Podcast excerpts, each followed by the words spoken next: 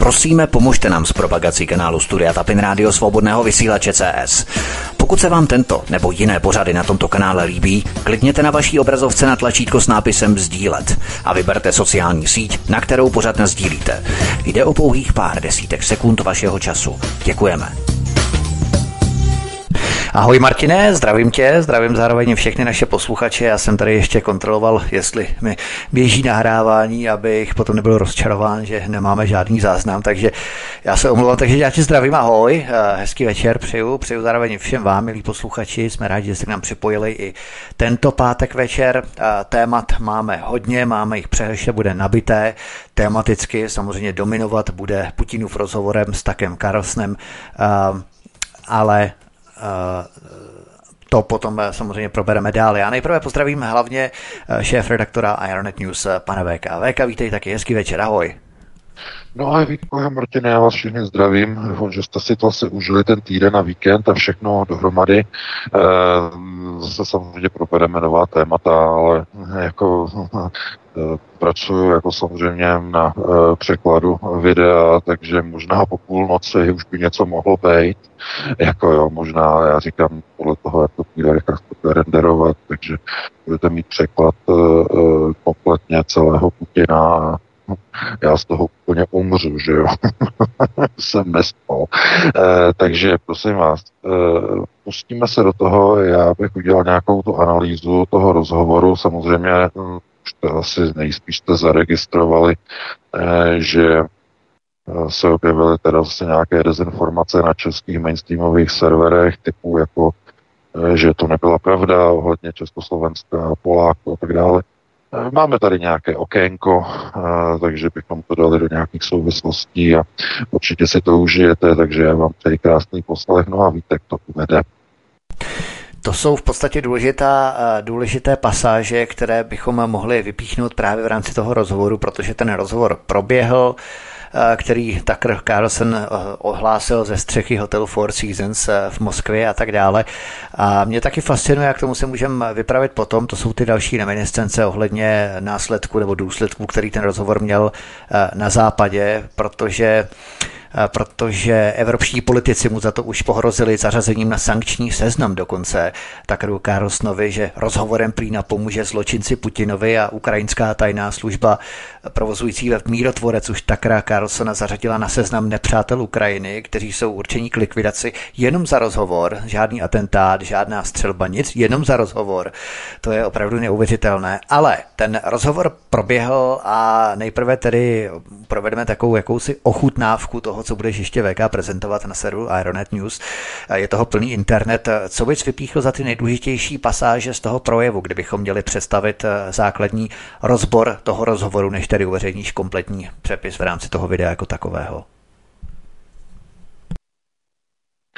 No, tak úplně to zásadní. Já bych to vzal jakoby od začátku, ale nebudu samozřejmě tady tlumočit kompletně celý, eh, celý ten projev, nebo spíš monolog, protože Tucker Carlson se prakticky až na několik které jako těch eh, zásadních klíčových otázek vlastně nedostal vůbec ničem, ale vlastně to ani nebylo, aby tam vedl nějaké velké debaty a diskuze. Tam bylo skutečně jako eh, slyšet nějaké ty reakce od eh, prezidenta Putina, který samozřejmě mluvil trochu jinak.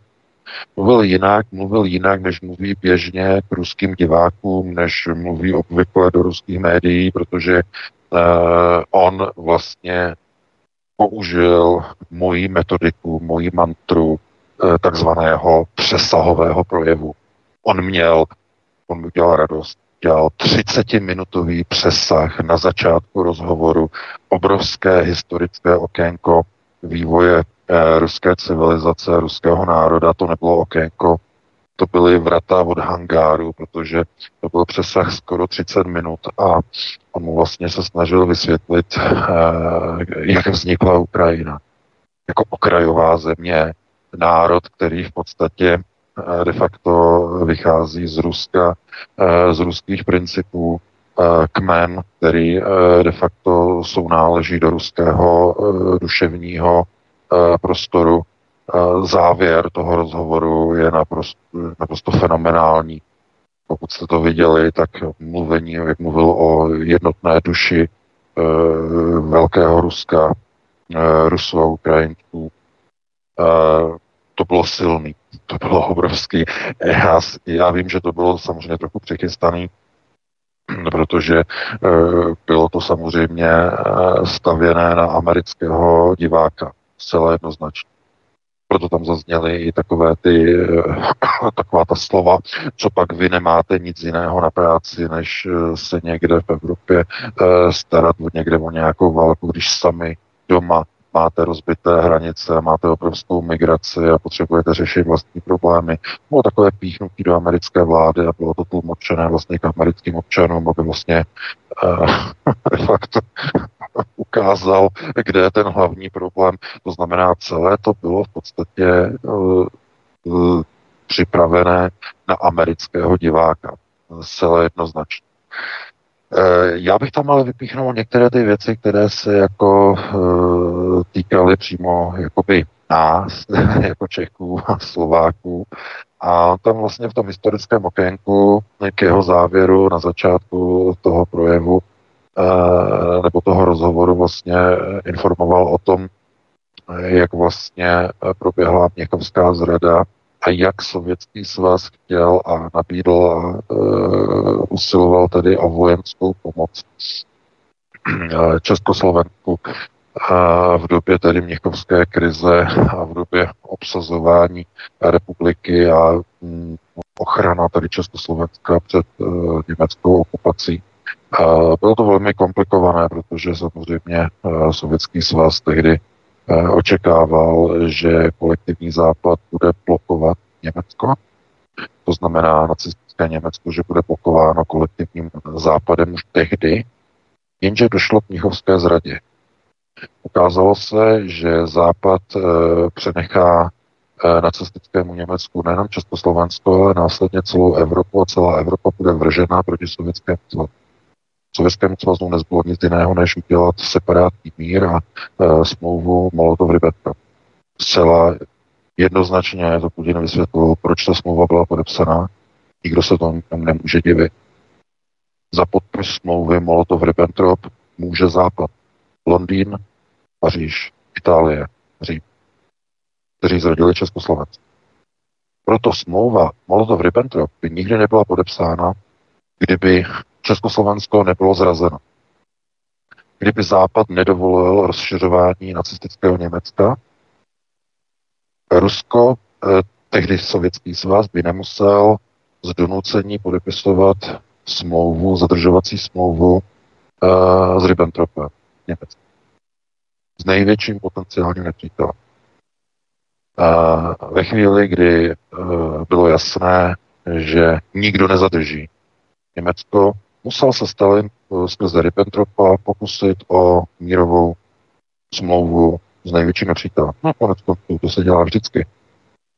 A bylo jasné, že to dlouho nevydrží. Takže eh, tohle to bylo velmi zásadní okénko.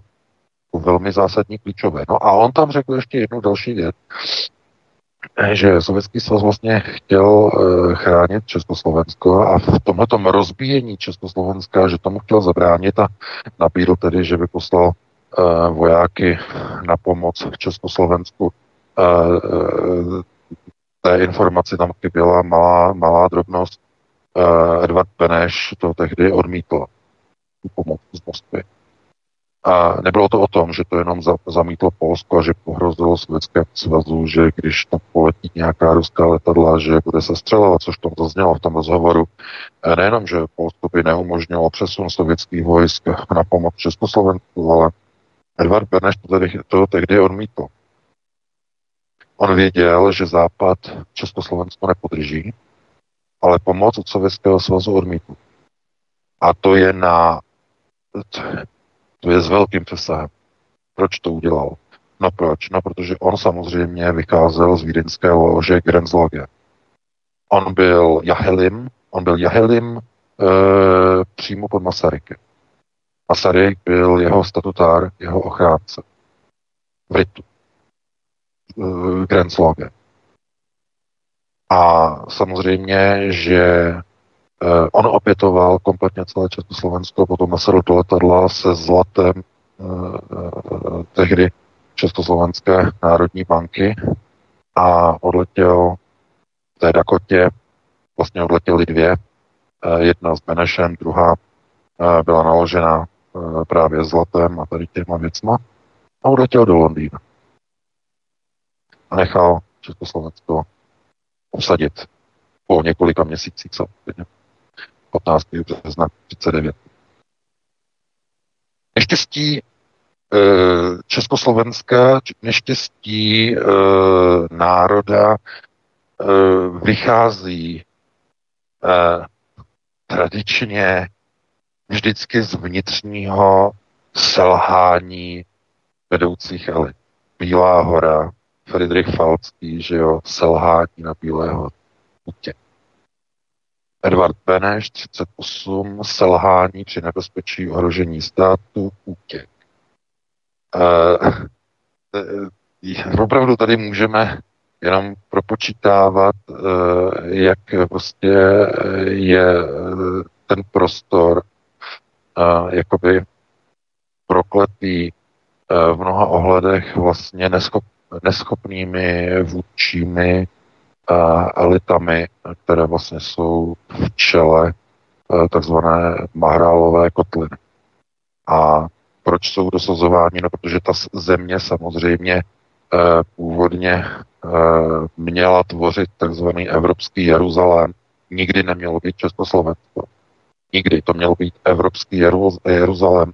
Konec konců, když pojedete do Izraele a navštívíte tam jejich tedy a tu knihovnu, která je tam v Jeruzalémě, velká e, knihovna, e, tak e, je tam extra sekce e, přímo věnovaná přímo Československu a e, je takhle, ne Československu, ale prostoru, e, prostoru e, českých zemí, které lehce přesahují ještě na Moravu, lehce, a e, ten prostor je tam jako evropský Jeruzalém zakreslený. A je to v podstatě jakýsi materiál, který e, e, pochází z nějakého neurčitého datování někdy snad z 11. a 12. století. A e, samozřejmě, že Samuelova říše, nikoli Sámova, prostě nás. Tohle je samozřejmě velmi, velmi, ono to má svůj důvod. Já jsem o tom tak psal článek, proč uh, se už nebyla snaha vlastně po roce 1918 ani v době takzvaného národního obrození. Teď hodně jako v oblouku, že jdu do přesahu.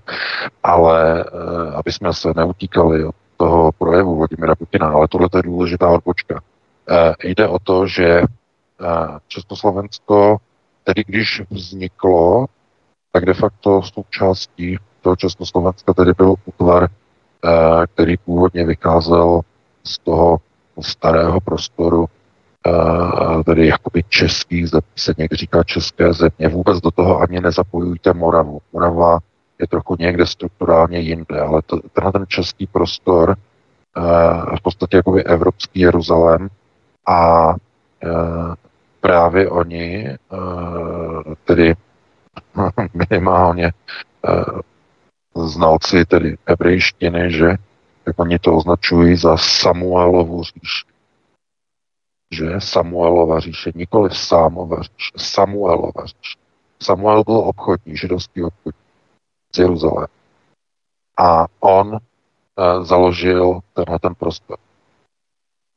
To znamená, že to je země, která patří Židům. Tím je to dané. Proto česká vlajka má v sobě židozednářský symbol zástěry, přesně klín Davidovy hvězdy. Je jeden ze šesti cípů hvězdy, eh, je symbolizován modrým klínem. Je to jeden z šesti cípů Davidovy hvězdy a zároveň takzvaný máler. Máler. Máler je eh, na uh, zednářské zá, zástěře ten klín klín eh, té zástěrky. To znamená, eh, podobně jako když byl zakládán Washington DC, hlavní město, jsou v něm eh, zakódovány zednářské symboly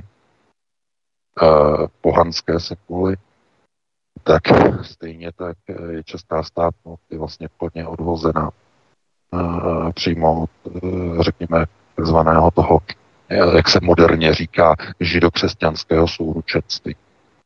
Ano, to je trošku jako chucpe, ale když se řekne židokřesťanství, ale v podstatě ano, že protože Ježíš byl, byl tedy jakoby označený jako král židu, že, Henry. A Eh, proto, eh, i když to samozřejmě je zase další chucpe, protože on v podstatě jako byl nebyl žid, on byl aramejec, Ježíš Kristus byl aramejec, ale samozřejmě, když oni to dají do té skupiny těch semických národů, tak v podstatě oni řeknou, jako, že v podstatě, že pochází jako, jako z židů. Ale to přitom není pravda. Byl aramejec. A eh, v tomhle ohledu, protože, protože konec konců i palestinci, i když nejsou židé, jsou to semité. Aha, že palestinci, kteří jsou tam tiskováni a jsou vyhlazováni v Gaze. To znamená, ono to je s velkými přesahy a e, ono se ukazuje, že vždycky v tom českém národě, když by měl být nějaký více, tak zkrátka on někam zmizí. On někam se vypaří, on někam uteče, někam odjede a ti, kteří se nevypaří a kteří neutečou a nezmizí, tak e, z těch se stanou takzvaní vrchní e, kejvalové. Vrchní kejval odkejvá všechno. To znamená okupantovi, že jo, řídícímu nahoře všechno odkejvá, vrchní kejval. A e, tohleto jakoby e, je ta tragédie toho národa, že ve chvíli, kdy to Československo bylo zrazeno západem a Sovětský svaz chtěl pomoci, tak Beneš to odmítl.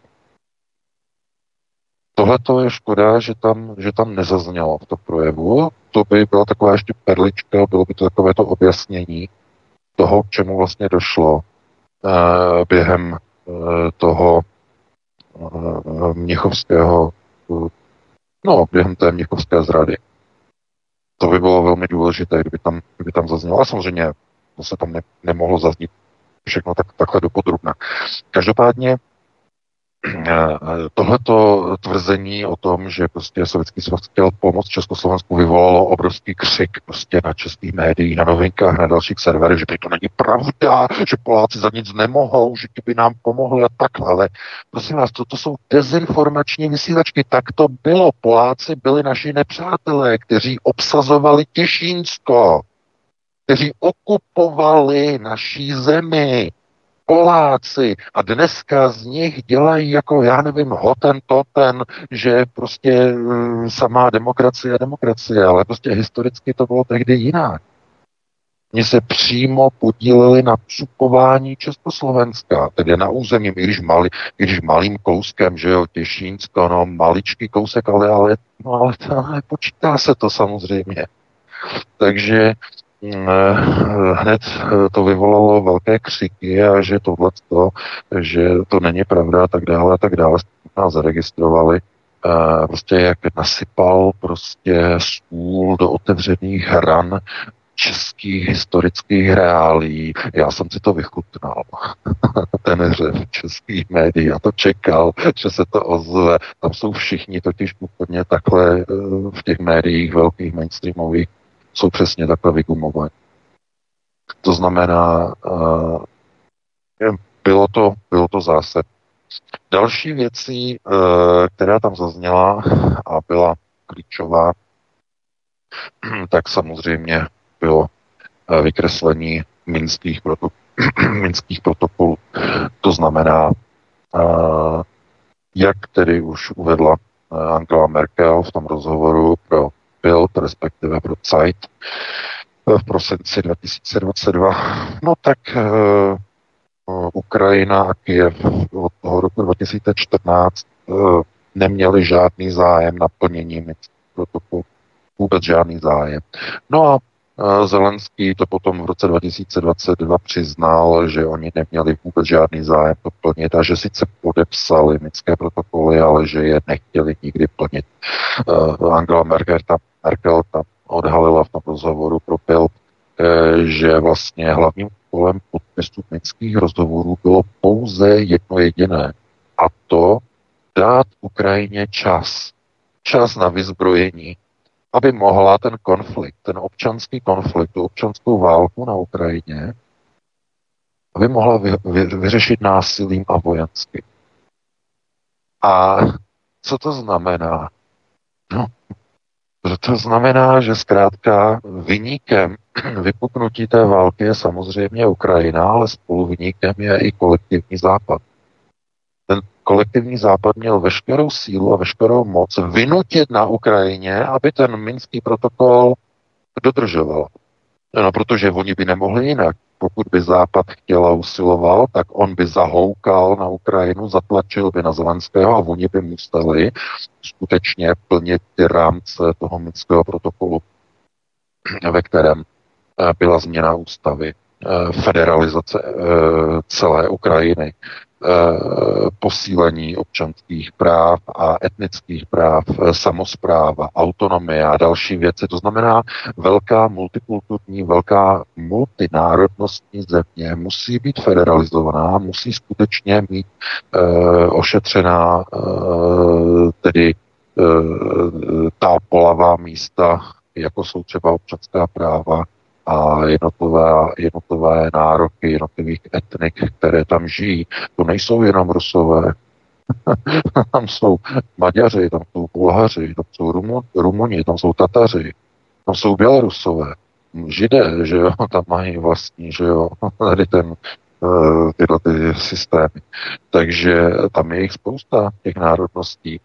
No a všechny jsou tam v podstatě teď od toho roku 2014 nějakým způsobem utiskováni, přičemž samozřejmě Rusové úplně nejvíc, ale to neznamená, že jenom oni. Samozřejmě, že i ty další národy, které tam jsou. A aby tomu bylo zabráněno, tak měla proběhnout federalizace Ukrajiny. Vezměte si, jak je to multikulturní národ, multinárodnost a on do dneška nemá federální statut. Ukrajina je republika. Jako kdyby tam byl jenom jeden jediný národ. To je něco neuvěřitelné. A e, tam nebyla nikdy žádná snaha provést federalizaci, protože to blokovali všechno ukrajinští oligarchové. Protože e, e, všechno to má hodně společného s korupcí. Pokud chcete vysvětlit, jak funguje korupce na Ukrajině, je to jednoduché. Všechny peníze, které přijdou do Kyjeva z zahraničí, jsou rozkradeny přímo na úrovni Kyjeva. Ve chvíli, kdyby na Ukrajině došlo k federalizaci, už by to nebylo možné. Protože eh, jednotlivé eh, samostatné nadnárodní celky by měly vlastní kasy, vlastní takzvané národní pokladny v rámci federace. Jedna věc by byla federální pokladna, do které by chodily peníze pouze na společné záležitosti, jako je obrana. Eh, chodily by tam věci, jako jsou centrálně řízené a zpravované starobní důchody a placení státních zaměstnanců Takové ty prostě federální záležitosti.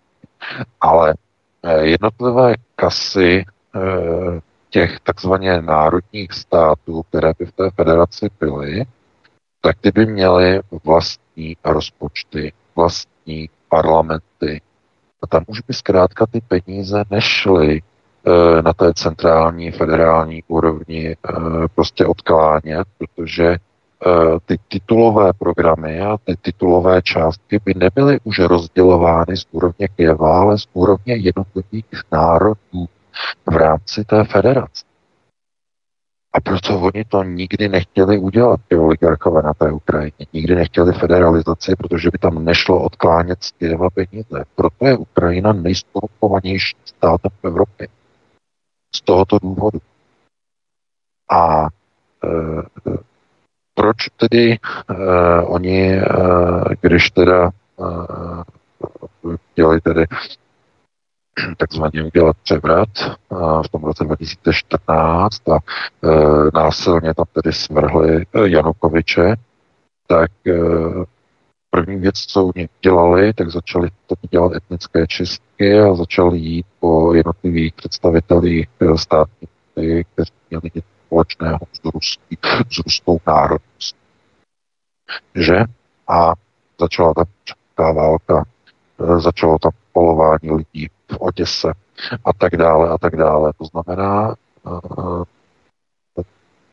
je tam samozřejmě v tom rozhovoru i e, zajímavá taková vsupka, kdy tam Vladimir Putin řekl, že mluvil s Volodymyrem Zelenským, ještě tedy před speciální vojenskou operací, mluvil s ním a říkal mu, pro boha, jako co to děláš, proč podporuješ nacisty a nácky, že jo, na Ukrajině, když tvůj otec bojoval ve druhé světové válce. A on mu na to prej něco odpověděl, ale jako nechtěl říct, jako co mu Zelenský odpověděl, protože jako soukromé rozhovory se nezveřejňují, ale je jasné, že eh, zkrátka ta Ukrajina to je země, která je opravdu na jedné straně strašně skorupovaná, na straně druhé uh, to země potřebuje skutečně vnitřní reformy. Zásadní vnitřní reformy. Prv, na prvním místě federalizace. A ty minské protokoly to měly zajistit. Tím, že to bylo sabotováno, tím, že nikdy nebylo v plánu ty minské protokoly naplnit, tím, že cílem bylo pouze poskytnout Ukrajině čas na vyzbrojení, Sama Ukrajina rozhodla o tom, že konflikt na Ukrajině bude vyřešený vojensky. Dostala vlastně Ukrajina chtěla. Se vším všude. Taková je realita za Ukrajinu. Že, za, teda za válku na Ukrajině může Ukrajina společně s kolektivním západem, který jí toleroval neplnění minských protokolů, což byla jediná cesta, jediná pojistka eh, pro mírové vyřešení eh, toho konfliktu na Ukrajině po roce 2014. Bylo to jediné možné řešení. Potopení Minského protokolu znamenalo válku. A proto i tohle to tam zaznělo. A tohle to všechno, když teď vlastně slyší američané, tak eh, v celém tom rozhovoru, tak se jim vlastně otevřou nějaké obzory a vidí zkrátka, jak ten konflikt je obrovsky komplikovaný, jak není jednobarevný, jakým způsobem tedy probíhají teda procesy války. No a ještě zajímavá věc, která tam právě byla, tak hrozba jaderné války, kdy Tucker Carlson se ptal, jako, jak to může skočit tahle ta věc, když třeba by byli američtí vojáci eh, vysláni eh, na Ukrajinu, jak pohrozil před několika dny Chuck Schumer, eh, jeden ze senátorů Spojených státech, že když Ukrajina nedostane peníze od amerického kongresu, takže budou se američtí vojáci do války na Ukrajinu. Vladimir Putin to označil za provokaci, ale samozřejmě není vyloučeno jako vůbec nic a a pouze se ukazuje, že eh, tam dobře zaznělo v tom rozhovoru, jak on se ptal jakoby v řečnické otázce Vladimir Putin, že jako vy v Americe nemáte nic jiného na práci, vy tam nemáte vlastně problém, že se zajímáte o nějakou Ukrajinu. Eh, tisíc mil, tisíce, tisíce mil někde daleko, někde v Evropě. Vy tam nemáte problémy s migrací, s rozbitýma hranicema na jihu, Eh, vy tam nemáte obrovský deficit eh, několika, přes 30 nějakých eh, bilionů dolarů a tak dále. A to samozřejmě bylo všechno mířeno na americké diváky. Protože tohle to všechno samozřejmě teď primárně všechno opakuje Donald Trump. Takže uh, už jsem taky zaregistroval, jakože Vladimir Putin zopakoval teze Donalda Trumpa některých republikánů, jakože čeho si má Amerika všímat, tak čeho by si všímat neměla. Ale uh, bylo to řečeno kvůli tomu, že uh, Američané teď vidí, že v podstatě mají na své straně Vladimira Putina. Mají na své straně běžní Američané. Eh, teď ruské prezidenta na své straně více, než mají na své straně eh, to neštěstí, to motovidlo toho senálního pána, který tam teď zrovna se snaží dokončit zuby ten mandát. Uh, zrovna ve chvíli, když uh, si zrovna vzpomíná na to, jak se jmenuje jeho manželka a podobně. To znamená, ten rozhovor byl velkým jakoby historickým okénkem potom takovým tím zopakováním toho, jaký byl důvod a příčina té války na Ukrajině, a zároveň hrozby, které by mohly z toho vyplývat, nebo řekněme z eskalace vyplývat, eh, pokud by vyzbrojování Ukrajiny pokračovalo. Takže eh, já to, to, to samozřejmě tady nebudu celé komentovat úplně. Některé věci se tam eh, opakovaly, ale na závěr bych tam ještě vypíchnul něco z toho závěru, kdy tam Vladimir Putin řekl příběh z, z, z bojiště přímo ze spec op operace, kdy tam skupina vojáků prostě ruských vojáků prostě chtěla zajmout v zákopech nějaké Ukrajince. Rusové jim řekli, zakřičeli na ně, vzdejte se, přežijete a tak dále a tak dále, půjdete v zajetí. A oni jim odpověděli ti Ukrajinci úplně dokonalou plynou ruštinou, že my jsme ruský a my se nikdy nevzdáváme. No a oni je zastřelili. Že? A on na to říká Putin, že potom v závěru, že to je ruská duše. Že to není Ukrajina, že, že uh, Rusko a Ukrajina, že je jedna duše tím skončil uh, ten rozhovor. Naprosto fenomenálně. Protože to zůstalo vyset na konci toho celého dvouhodinového rozhovoru jako, jako memento, jako něco, jak beznadějná je snaha západu vrazit klín mezi Rusy a Ukrajinci. Protože je to jedna, jedna jediná duše. Eh, ten projev je opravdu maximálně, jako maximálně silný, eh, takže já jsem se rozhodl teda, že ho opatřím titulkama úplně celý. Je to spousta práce, takže možná po půlnoci, no, jak se to renderuje, tak už to tam uvidíte. A samozřejmě, že ti, kteří vás vládnou eh, ruštinou nebo angličtinou, tak už ten rozhovor viděli a možná, že jste si už taky přeložili eh, pomocí překladačů eh, textovou podobu někde. Samozřejmě je to dlouhé, je to obrovské na to čtení. Lepší je se na to podívat nějaké srozumitelné podobě, takže budete mít brzy za pár hodin uh, video na Aeronetu s překladem českými titulky, takže si to užijete. No, já bych to teda takhle uzavřel, to první téma. Vítku trochu mi vyslal v krku, takže bychom si dali uh, nějakou jednu písničku, by stačila, uh, Martin tam něco najde a hned bychom se potom do dalšího téma. Dobře, Martine, zahraješ nám a potom se pustíme ano, další ano. Téma. Dobře, dobře, jdeme na to.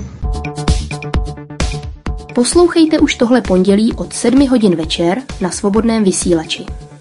Utajená historie elektromobilů před stolety, elektrolokomotivy, kočáry, taxíky nebo osobní auta. Pořad pojednává o historii elektromobilů před více než 100 lety. Od začátku elektrických lokomotiv a kočárů až po první elektrický automobil z roku 1885. Zabývá se rovněž komerčními elektromobily v USA v roce 1893, elektrickými taxíky v USA a Anglii a zlatým věkem elektromobilů v letech 1900 až 1910. V pořadu jsou rovněž zmínění Henry Ford a Thomas Edison a jejich vztah k elektromobilům. Závěr se věnuje otázce, jak se budou elektromobily vyvíjet v budoucnosti a zda mají dostatečnou kapacitu, potenciál, parametry a vlastnosti, aby mohly v dnešním světě uspět. A nezapomeňte se přihlásit k odběru kanálu Studia Tapin Radio na Odyssey, abyste nic nezmeškali. Chcete si analýzu přečíst? Právě pro vás je tu webová stránka, kterou navštivte. Jak to bylo.com. Najdete tu textové analýzy, včetně stažení ve formátech PDF, EPUB, nebo moby pro vaše chytré telefony nebo čtečky. Díky za jakoukoliv podporu. Pět minut, no čtyři a půl minuty stačilo. Halo, halo. No, halo, halo. Ano, jsme tady, Martine. Super. Takže tady můžeme začít, my překleneme, potom se možná ještě vrátíme k těm reminiscencím, jaké následky vlastně vyvolal ten rozhovor Vladimíra Putina na západě, ale abychom stihli ta témata, uvidíme, jestli na to zbyde čas, tak další povídání, naše další, nebo naše další pasáž povídání dnešního pátečního eh, překleneme tématem právě na Ukrajinu, o které se Vladimír Putin vyjádřil, že Ukrajina a Rusko je jedna duše. Tak eh, překleneme právě eh, tématem Ukrajiny, protože Zelenský odvolal z funkce vrchního velitele Valerie Zalužného a na jeho místo nastoupí generál Oleksandr Syrský. Armáda je v pytli a Ukrajina je nemocná a šílená země odtržená od reality. Alexej Arestovič natočil z amerického exilu dosud nejdrsnější kritiku kijevského režimu, zatímco ukrajinský parlament poslal do druhého čtení nový mobilizační zákon. Takže Ukrajina se propadá ještě více do hlubšího dna, než jsme si mysleli, že už se ocitla, protože ten nový mobilizační zákon, to je tedy něco, co bychom mohli v rámci této, toho, těchto rošát, v podstatě personálních rošát i eh, v rámci toho nového mobilizačního zákona. Co je v podstatě na tom tak důležité?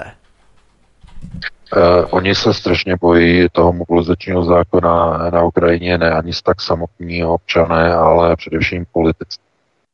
Uh, protože uh, to je jakoby dvě, mezi dvěma mlínskými kameny. Oni, aby mohli pokračovat dál ve válce, musí mobilizovat. Jenže když začnou mobilizovat, eh, budou riskovat uh, lidové povstání. Protože většina mužů již padla na prd. A teď mluvíme, ne, nemluvíme o obyčejných lidech někde tamhle horní dolní. Mluvíme o těch, kteří chtěli bojovat, kteří měli vnitřní nějakou takovou tu vlasteneckou uh, tezi, Eh, šli dobrovolně a nikdo je nikde nemusel násilím nahánět a proti jejich vůli je na, navlíkat do munduru a proti jejich vůli je někam spát do nějakých frontových linií, kde sedí někde na zemi e, před dělostřeleckou palbou a jsou k boji naprosto nepoužitelní. A takovýchhle lidí chce nebo chtěl bývalý vrchní velitel ukrajinských ozbrojených sil zalužný, který byl právě odvolán, tak takových lidí chtěl povolat na frontu půl milionu. 500 tisíc. A nikdo to nechtěl vzít. Eh, Aleksandr Syrský to odmítl na té pondělní schůzce. Eh, Kirilo Budanov, šéf GUR, také to odmítl, ale nakonec ve čtvrtek včera Zelenský skutečně i přesto e, Zalužného odvolal a na jeho jméno direktivně rozkazem jmenoval e, brigádního generála a velitele pozemních vojsk e, Alexandra Syrského, který to v pondělí odmítl, ale ve čtvrtek byl jmenován vrchním velitelem rozkazem, vefelem bez diskuze, jestli hele, chceš nebo nechceš, ne, rozkazem. Proč to udělal Zelenský? Dámy a pánové, on už nemá nikoho jiného. On tam, eh, Budanova tam dát nemohl, protože Budanov má strašně špatnou pověst, nebo třeba ani ne on osobně, ale GUR má strašně špatnou pověst mezi vojáky. To je něco podobného, jak, jako když se v Československu nebo v Československé lidové armádě před rokem 89 řeklo slovo kontráž. To bylo slovo, které nahánělo děs a hrůzu. Příslušníci tedy vojenské kontrarozvědky. A to je přesně Kirilo Budanov a jeho GUR, to je ukrajinská vojenská kontrarozvědka. Takže takovouhle pověst, jako kdysi v ČSLH měli kontráši, tak takovouhle pověst má GUR mezi ukrajinskými vojáky. Takže Zelenský nemohl Budanova dát do čela vrchního velení, protože to by bylo no, těž, oči, to, to nešlo. Takže nikdo jiný mu tam nezbyl než uh, Syrský. No a kdo je to Syrský? Jakou má za sebou výslednici? No, jemu říkají, doktor, oni mu říkají generál Řezník. Proč generál Řezník? No, protože uh, Vis Soledar a Vis Pach. On totiž nechal semlít nejprve v Soledaru a potom v Bachmutu asi 120 tisíc ukrajinských vojáků. Bez výsledku e, nic nebylo vybojováno, nahnal tam lidi a 120 tisíc jich tam zařvalo. Proto z tohoto pohledu e, se očekává, že podobnou taktiku syrský zřejmě e, zopakuje zřejmě na celou ukrajinskou armádu. E, nažené na základě toho nového mobilizačního zákona ty lidi, které bude moct. Asi 500 tisíc lidí to nebude. Ono to nebude asi ani 300 tisíc. Možná, když se jim povede zhruba za rok, za ten rok 2024 sehnat někde 120 tisíc lidí někde proti jejich vůli, někde nikdo neví, nikdo vůbec neví jak. To je třeba říct, že v téhle chvíli nikdo neví jak, jakým způsobem.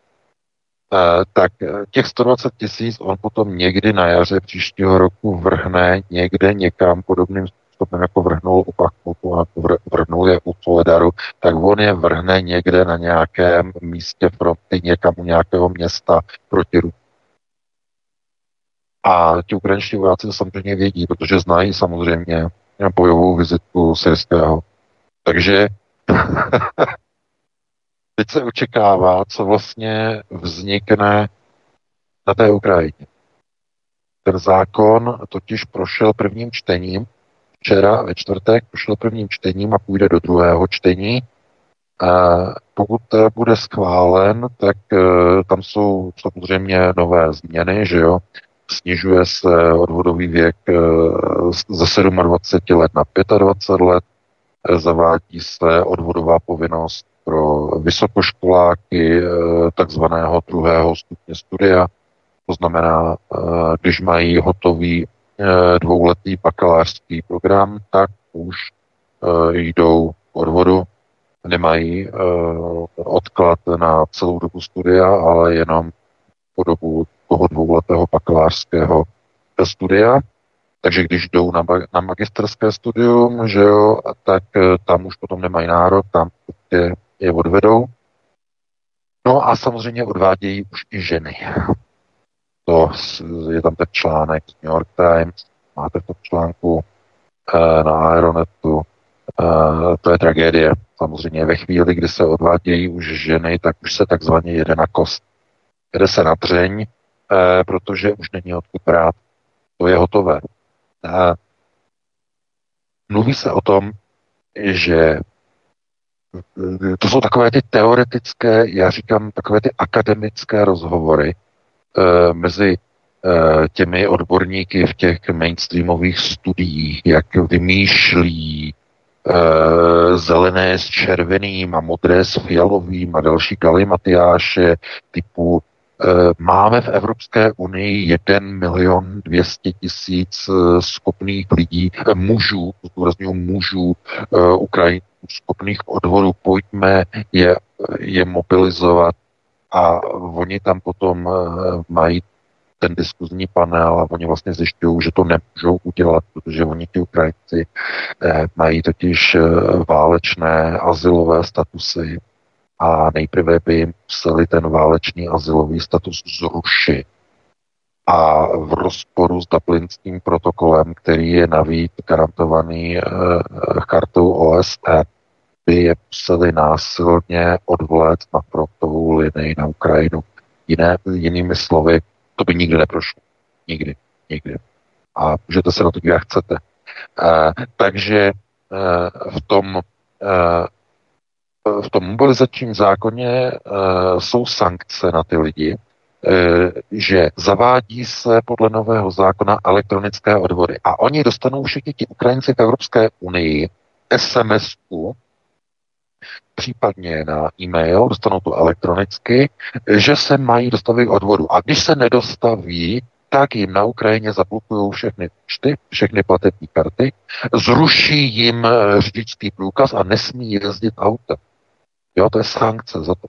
No ale samozřejmě Ukrajincům v Evropské unii je to šuma fuk, je to šuma papír, protože eh, jako, do, dokud se nevrátí na Ukrajinu, tak Ukrajina na ně nemůže. To znamená nějaké takové ty plápoly, že někde je 1 milion 200 tisíc prostě schopných bojových mužů um, Ukrajiny v Evropě. To, to, prostě, to jsou to jsou, to jsou naprosto, jak, jak se říká, choré mozky těch různých takových těch analytiků, rádoby někde v televizích si to pustíte a potom posloucháte, jak tam prostě vymýšlejí prostě věci, jako kde vzít lidi a proč oni to dělají.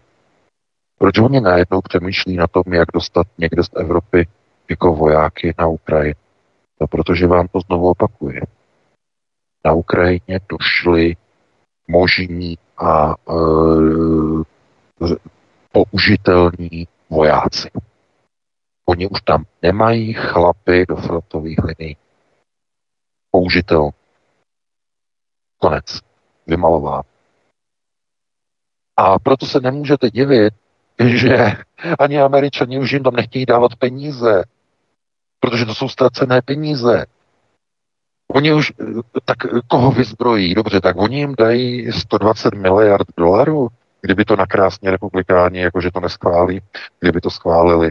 No co se stane? No tak e, za ty peníze oni jim tam dodají zbraně a kdo dostane ty zbraně? Kdo dostanou ženský odpotny, které byly na, nadraftované a neverbované na frontu a vedle nich bude stát nějaký e, študentík e, s bakalářským titulem, e, který pistoli viděl maximálně na počítači v Call of Duty a e, tihleti budou vržení do masomlína někde u nějakého neznámého provinčního ukrajinského městečka někde na jiho, jihovýchodě Ukrajiny, nějakého městečka, které za půl roku nebo za, za rok nebudeme zase slyšet zase nějaké nové město, o kterém dneska vůbec ani nevíme.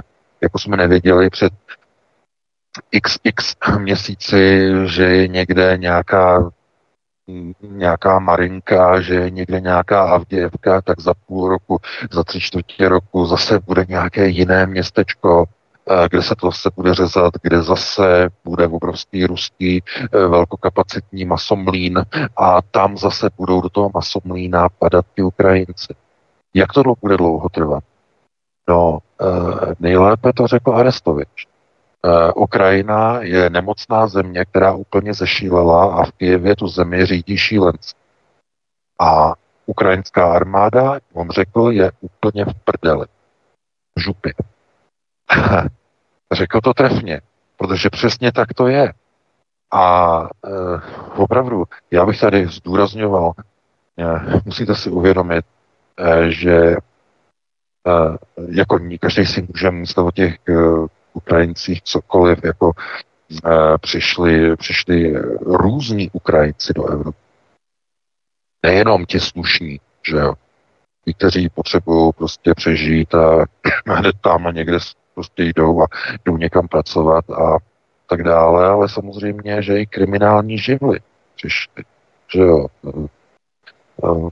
prostě galérka takzvaná na té Ukrajině prostě jak, nikdo to nekontroloval, že otevřely se hranice, že jo, a uh, Ukrajinci vítejte a uh, hned se to začalo všechno prostě sypat a valit. Ale když si odmyslíme teda ty všechny ty násilníky a všechny ty kriminálníky a tak dále, a tak dále, tak ti obyčejní Ukrajinci skutečně jsou na tom vždycky, jako na tom byli vždycky předtím. Naprosto mizer. Mizerné platy,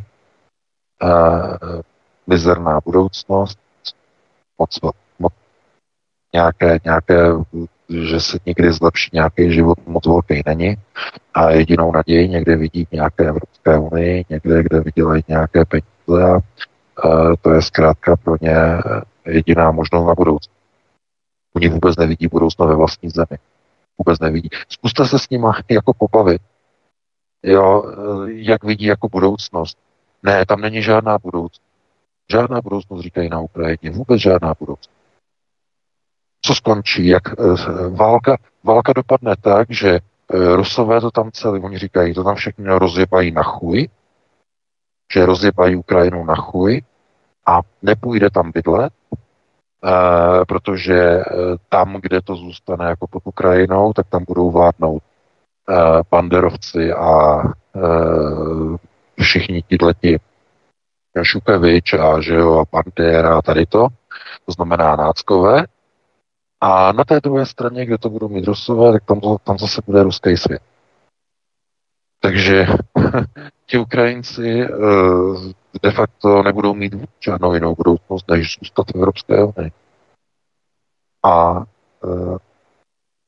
do značné míry se jim ani nelze divit, protože kdyby jsme byli na jejich místě, no tak kdo by se chtěl vrátit do znacifikovaného a fašizovaného státu, který hned jak tam přijdete, tak vás že jo, hodí do auta, navliknou vás do uniformy a hodí vás do masomlína a tam vaše životnost bude 24 hodin.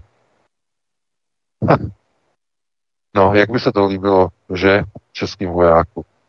A nemyslete si, že ti zmetkové, kteří jsou u vlády, že zase se tak moc liší od toho Zelenského a od té chunty na Ukrajině. Nemyslete si. Když se podíváte na tu pološílenou pistolnici Calamity Jane, eh, co ona, jak ona, eh, ona se chová jako šílená Barbora, eh, nebo ne Barbora, že jo, Božena Němcová. Viktorka. Viktorka. Viktorka, no, šílená Viktorka. Eh, ona přišla v čertovském oblečení, že jo, ona přišla v červených kozačkách s tím červeným páskem do sněmovny a ukazovala Babišovi kozy v tričku, na kterým měla F-35 stíhačku. Tím mu jako naznačovala, hele Babiši, já jsem stíhačka. Že jo.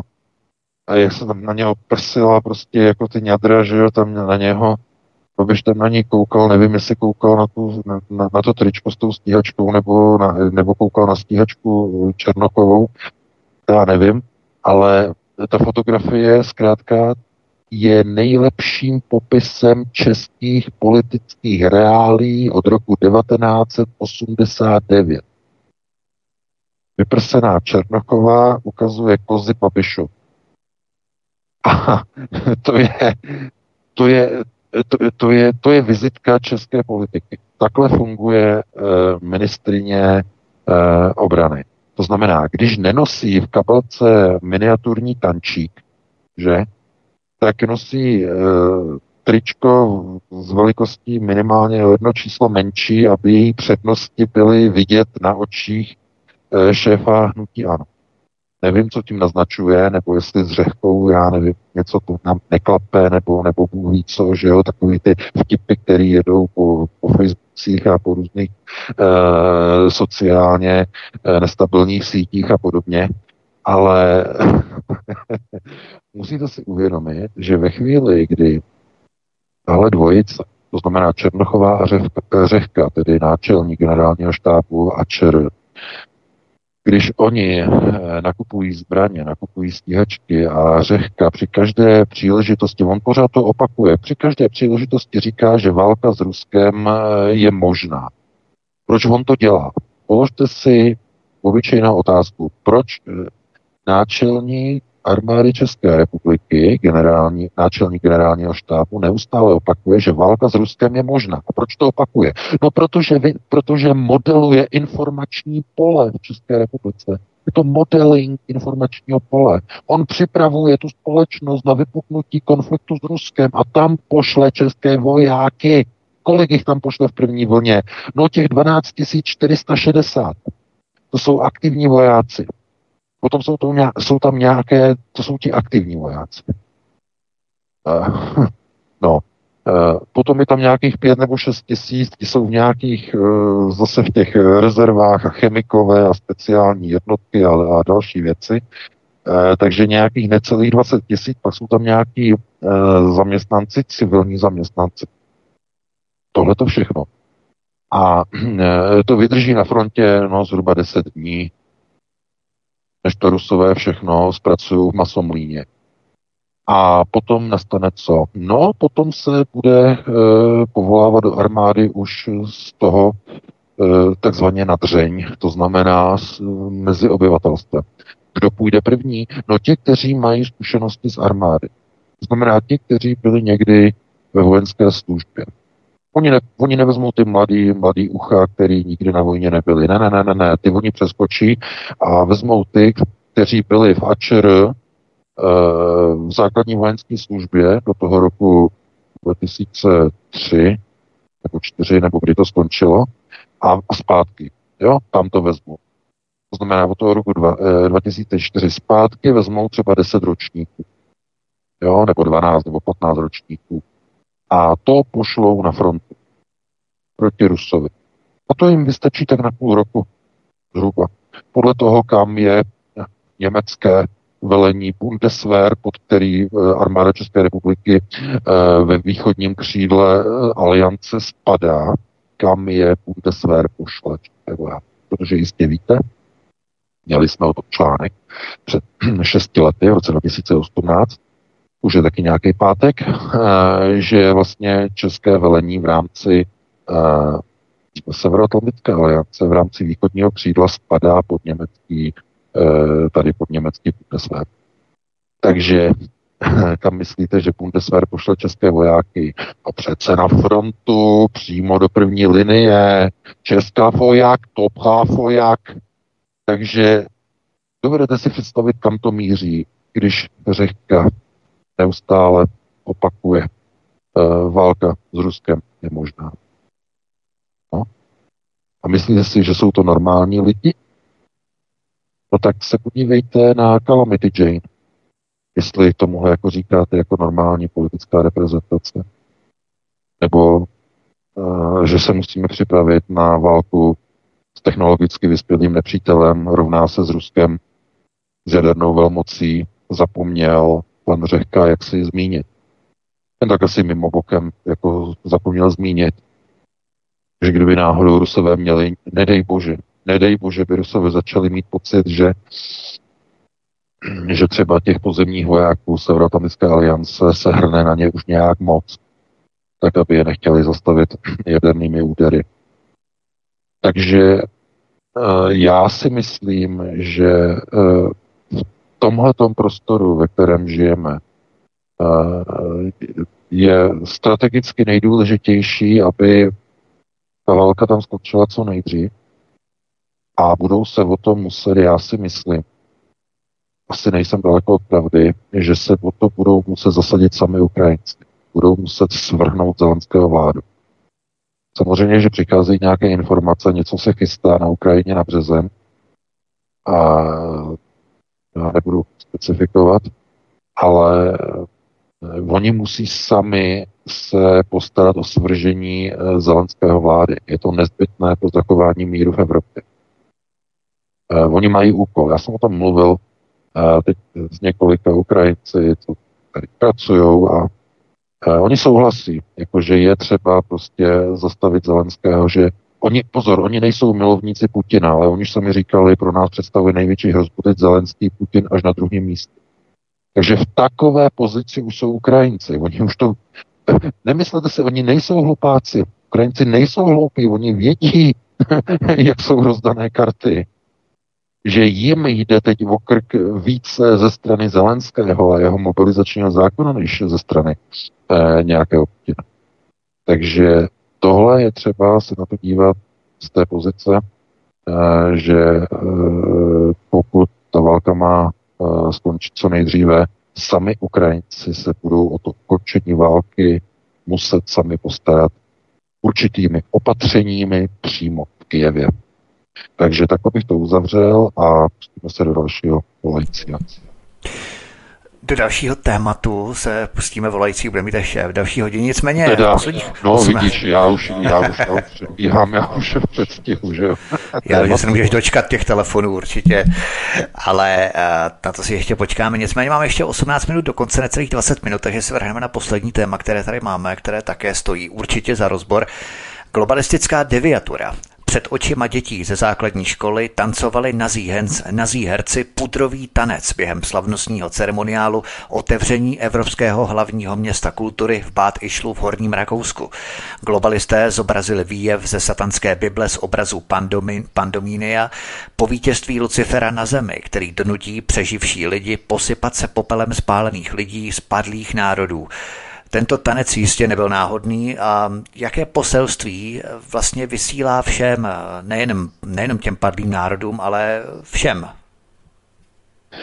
No, poselství, samozřejmě zakódovaný signál, obraz z takzvané satanské Bible, eh, vítězství eh, ďábla, satana, přímo tedy po vítězství v Armagedonu přežije pouze jedna miliarda lidí a ti, kteří přežijí, tak budou muset slíbit nebo de facto přijmout slib věrnosti a služby satanovi Luciferovi tím, že se posypou popelem spadlých národů, těch hromad, těch mrtvo, mrtvých jednotlivých národů. Takže to je symbol.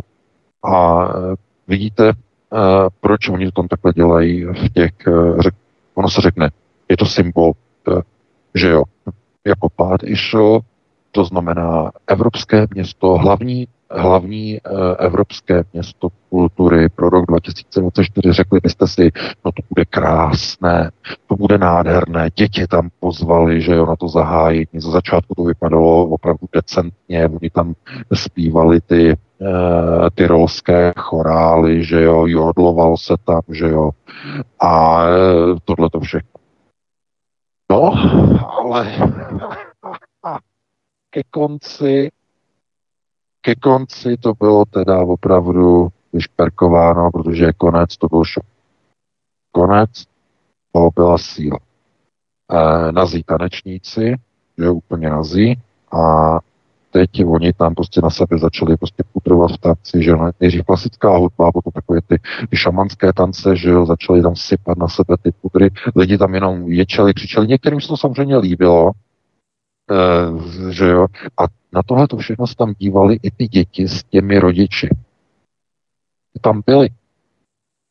Takže na tohle to oni je tam pozvali. Proč do celkem pěkného uh, ceremoniálu zahájení tedy uh, roku hlavního města kultury, že jo, uh, poměrně poměrně zajímavého, pěkného, až do té chvíle, až do toho okamžiku, proč tam najednou začala zpívat e, přešitá zpěvačka, že jo, e, nebo on je to zpěvák, že jo, rakouský zpěvák, e, Kočita Wurst a e, začala tam zpívat, že jo, protože ona je samozřejmě transgender prostě zpěvačka, takže oni ji tam dali a to už bylo takové divné, to už bylo zvláštní, to už jako lidi jako aha, aha, aha, pozor, pozor, tady něco jako nehraje.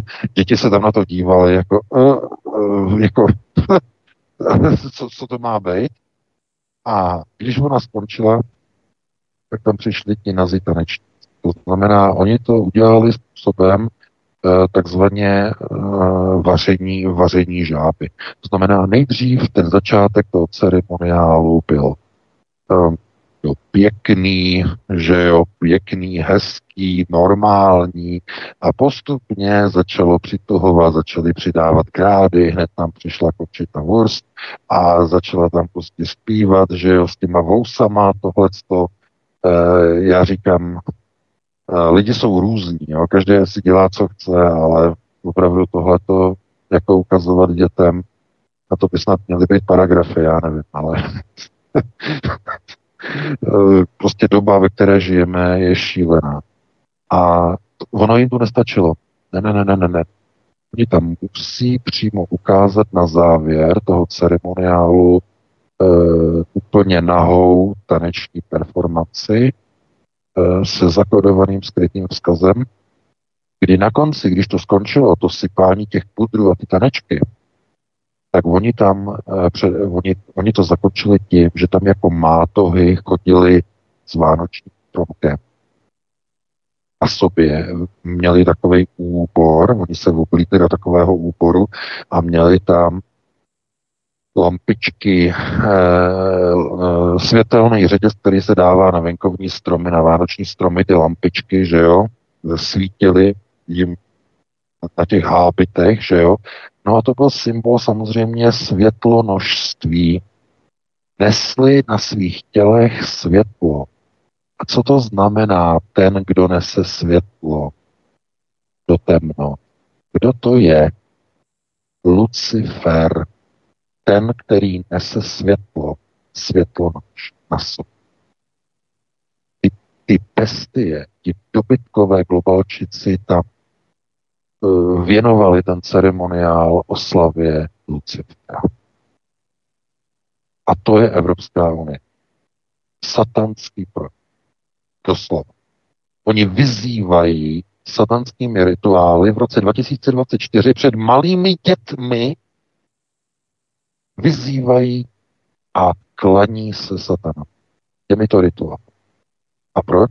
No v roce 2024 oni už můžou, protože ví, že žádný odpor už se, ne, se konat nebude.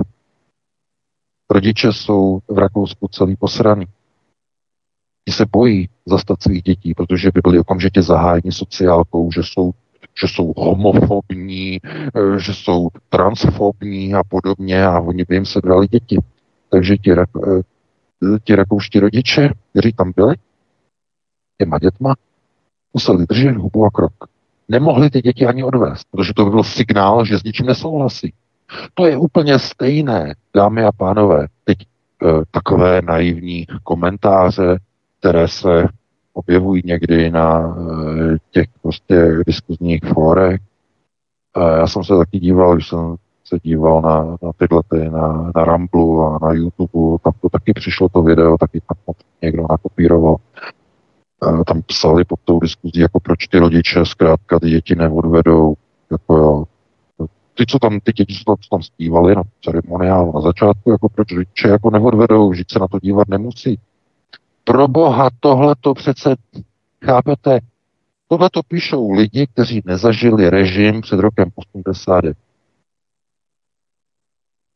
Představte si, že byste jako rodič odtáhnul svoje dítě během projevu okresního tajemníka Eh, ONV při slavnostním projevu na 1. máje anebo 9. května. Že byste odtáhli svý dítě a řekli byste, my tady na, na, na to čekat nebudeme, eh, jdeme pryč, že byste odtáhnul dítě. To by byl průser. Okamžitě by vás nahlásili a eh, on nesouhlasí, on má nějaký problém, on tady, on, on odtáhnul dítě. Viděli jste to? On nechce, on má, ně, no, on má něco proti režimu. No, on tady proti, proti tomu, že no, tak ho musíme zahájit. A okamžitě kontrola. A odbor péče o dítě. A hned šup. Vůbec netušíte vůbec, co se, co se děje v dnešní době. Eh, ty rodiče jsou úplně celý, eh, celý eh, dítě má ten notýsek, nebo dneska mají ty elektronické notýsky. A tam vždycky učitelka napíše, ať dítě přinese na to, že bude multikulturní a nějaký LGBT a že, že to bude akce někde v kulturním domě a ať přinese, já nevím, pět euro na tady to jako z domova a tak dále a tak dále. A když to, a když to ten rodič nepodepíše, ty peníze nedá, hned to řeší sociálka, jestli v tom není politický podtext.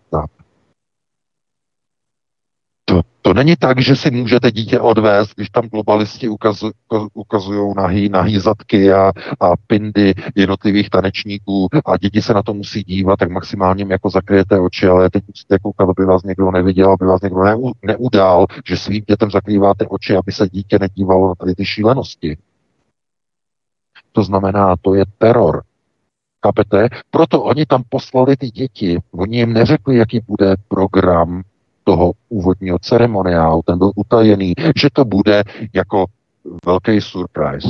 To znamená velké překvapení. No ano, bylo velké překvapení. Proto jim to ani neřekli. Pořadatelé dokonce ani neřekli, co na tom uh, pořadu, co na tom ceremoniálu bude. V tom v tom lázeňském městě. Takže z toho důvodu oni to takhle dělají, protože vědí, že rodiče už se bojí, že za ty děti už se nevezmou, protože vědí, že kdyby se ozvali, tak dostanou eh, velký problém a je takzvaně zahájí z toho důvodu, že mají něco proti, proti že, že mají nějakou homofobii, že mají transfobii, transgenderfobii a podobné věci, jako hned by to řešili prostě nějaké orgány a e, chápete, to je, to je tragédie. Takže a, takhle bych to asi uzavřel. No a pustíme se do závěrečného tématu. Tak eh, my tady přímo nemáme eh, závěrečné téma. Já bych možná ještě navázal, jak jsem avizoval před nějakou chvíli, když jsme začínali tu druhou část našeho povídání po píšničce, tak v rámci ještě reminiscencí na ten rozhovor Vladimíra Putina s Takrem Carlsnem, protože to historické přeštění západu je opravdu šílené. Oni už peskují novináře jenom proto, že chtějí vést dialog s protistranou, což je vlastně úplný základ žurnalistiky. Jak tomu bych se právě chtěl teď eh, vrátit na posledních pár minut. Eh, každý novinář by o tohle měl usilovat, ale neukazuje to přesně ten rozklad eh, té západní sfašizované zvěře, zběře, když se tady tady bavíme o nejenom Evropské unie, ale o západních hodnotách jako takových, co jsou to ty západní hodnoty, která prostě jenom nechce, aby široká veřejnost znala opačný názor, opačný úhel pohledu, ale pouze ten jejich. A to má být jako, že ta demokracie, i když s tím druhým třeba nesouhlasím, ale pro boha, musíme ho nechat přece promluvit a lidé ať si sami utvoří názor, ne, že ho sfašizovaná klika bude vytvářet a myslet za nás jaksi.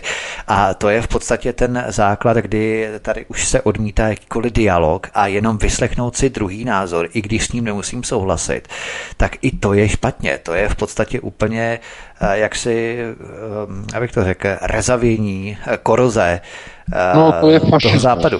To je, proto je jednoduché slovo, to je fašismus. Protože představ si, kdyby, to je úplně stejné, jako kdyby v době, já řeknu, nacistického Německa, i když bychom zase mluvili jako o nacismu, ne konkrétně o fašismu, ale to, to se hodně překrývá, tak kdyby třeba v roce 1942 nebo v roce 1941 během německého bombardování Londýna, kdyby třeba skupina nějakých německých já nevím, žurnalistů, opravdu, jako, kteří chtějí to jako, jako pravdivě tak nějak jako řešit, kdyby najednou řekli, uh, není přece správné dělat rozhovory jenom s Adolfem Hitlerem anebo uh, s, uh, s Dučem, že jo, s Mussolínem. Je dobré taky určitě, pro, uh, že, bychom, že bychom poskytli německým čtenářům a posluchačům rozhovor s Winstonem Churchillem. Takovýhle, že v roce 41 by tohle to řekli, by to řekli nějací novináři v Berlíně. Co myslíš, že, že by se stalo? Ještě ten večer by skončili v koncentráku. Všichni ti novináři. Samozřejmě, to je bez protože by okamžitě byli označeni za zrádce, kteří chtějí, aby zazněl hlas nepřítele Winstona Churchilla německé rozhlasu. Německé národě. To, to je nepředstavitelné. Jistě se mnou budete souhlasit, že by Hitler dovolil projev Churchilla v době války a německý rádií a rozhlas. No a teď si představte, že my jsme úplně ve stejné situaci. Přesně takhle se teď dívají na projev e, novináře s Vladimirem Putinem v době války proti Rusku. Úplně stejně. Chtějí zavírat lidi novináře, ale ještě to není v té pozici, jako třeba e, v tom nacistickém Německu v tom roce 1940, ještě to není v tom, že už by byly někde postavené koncentrační tábory a teď už by tam prostě skončili. E, tak daleko to ještě není, ale je k tomu set sakramensky nakročen. Protože už se vyhrožuje tím, e, že budou na Carlsona uvalené sankce, Eh, že nebude moct jezdit do Evropy, eh, že já nevím, nějaké další sankce ekonomické a podobně.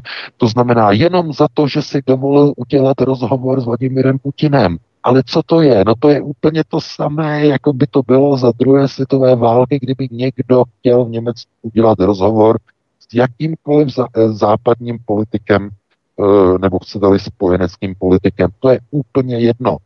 Je to úplně stejné.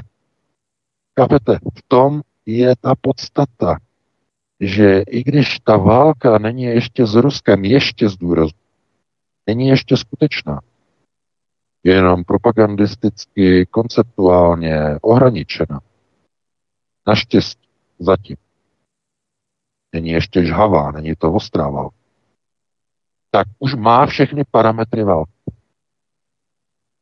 Omez, eh, že jo, sankce proti Rusku, zničující, nebo oni nejsou zničující, ale snaha o maximálně zničující sankce proti Rusku. Dodávky zbraní proxy nepříteli vůči znamená Ukrajině, maximum, veřejné výroky o likvidaci Ruska, veřejné výroky o nutnosti rozbití Ruska, e, e, konfiskace veškerých ruských majetků v Evropě. Víte, že teď se mluví o tom, že možná Evropská unie, že skonfiskuje ruským bankám všechny asety, které mají. To znamená, to jsou válečné činy.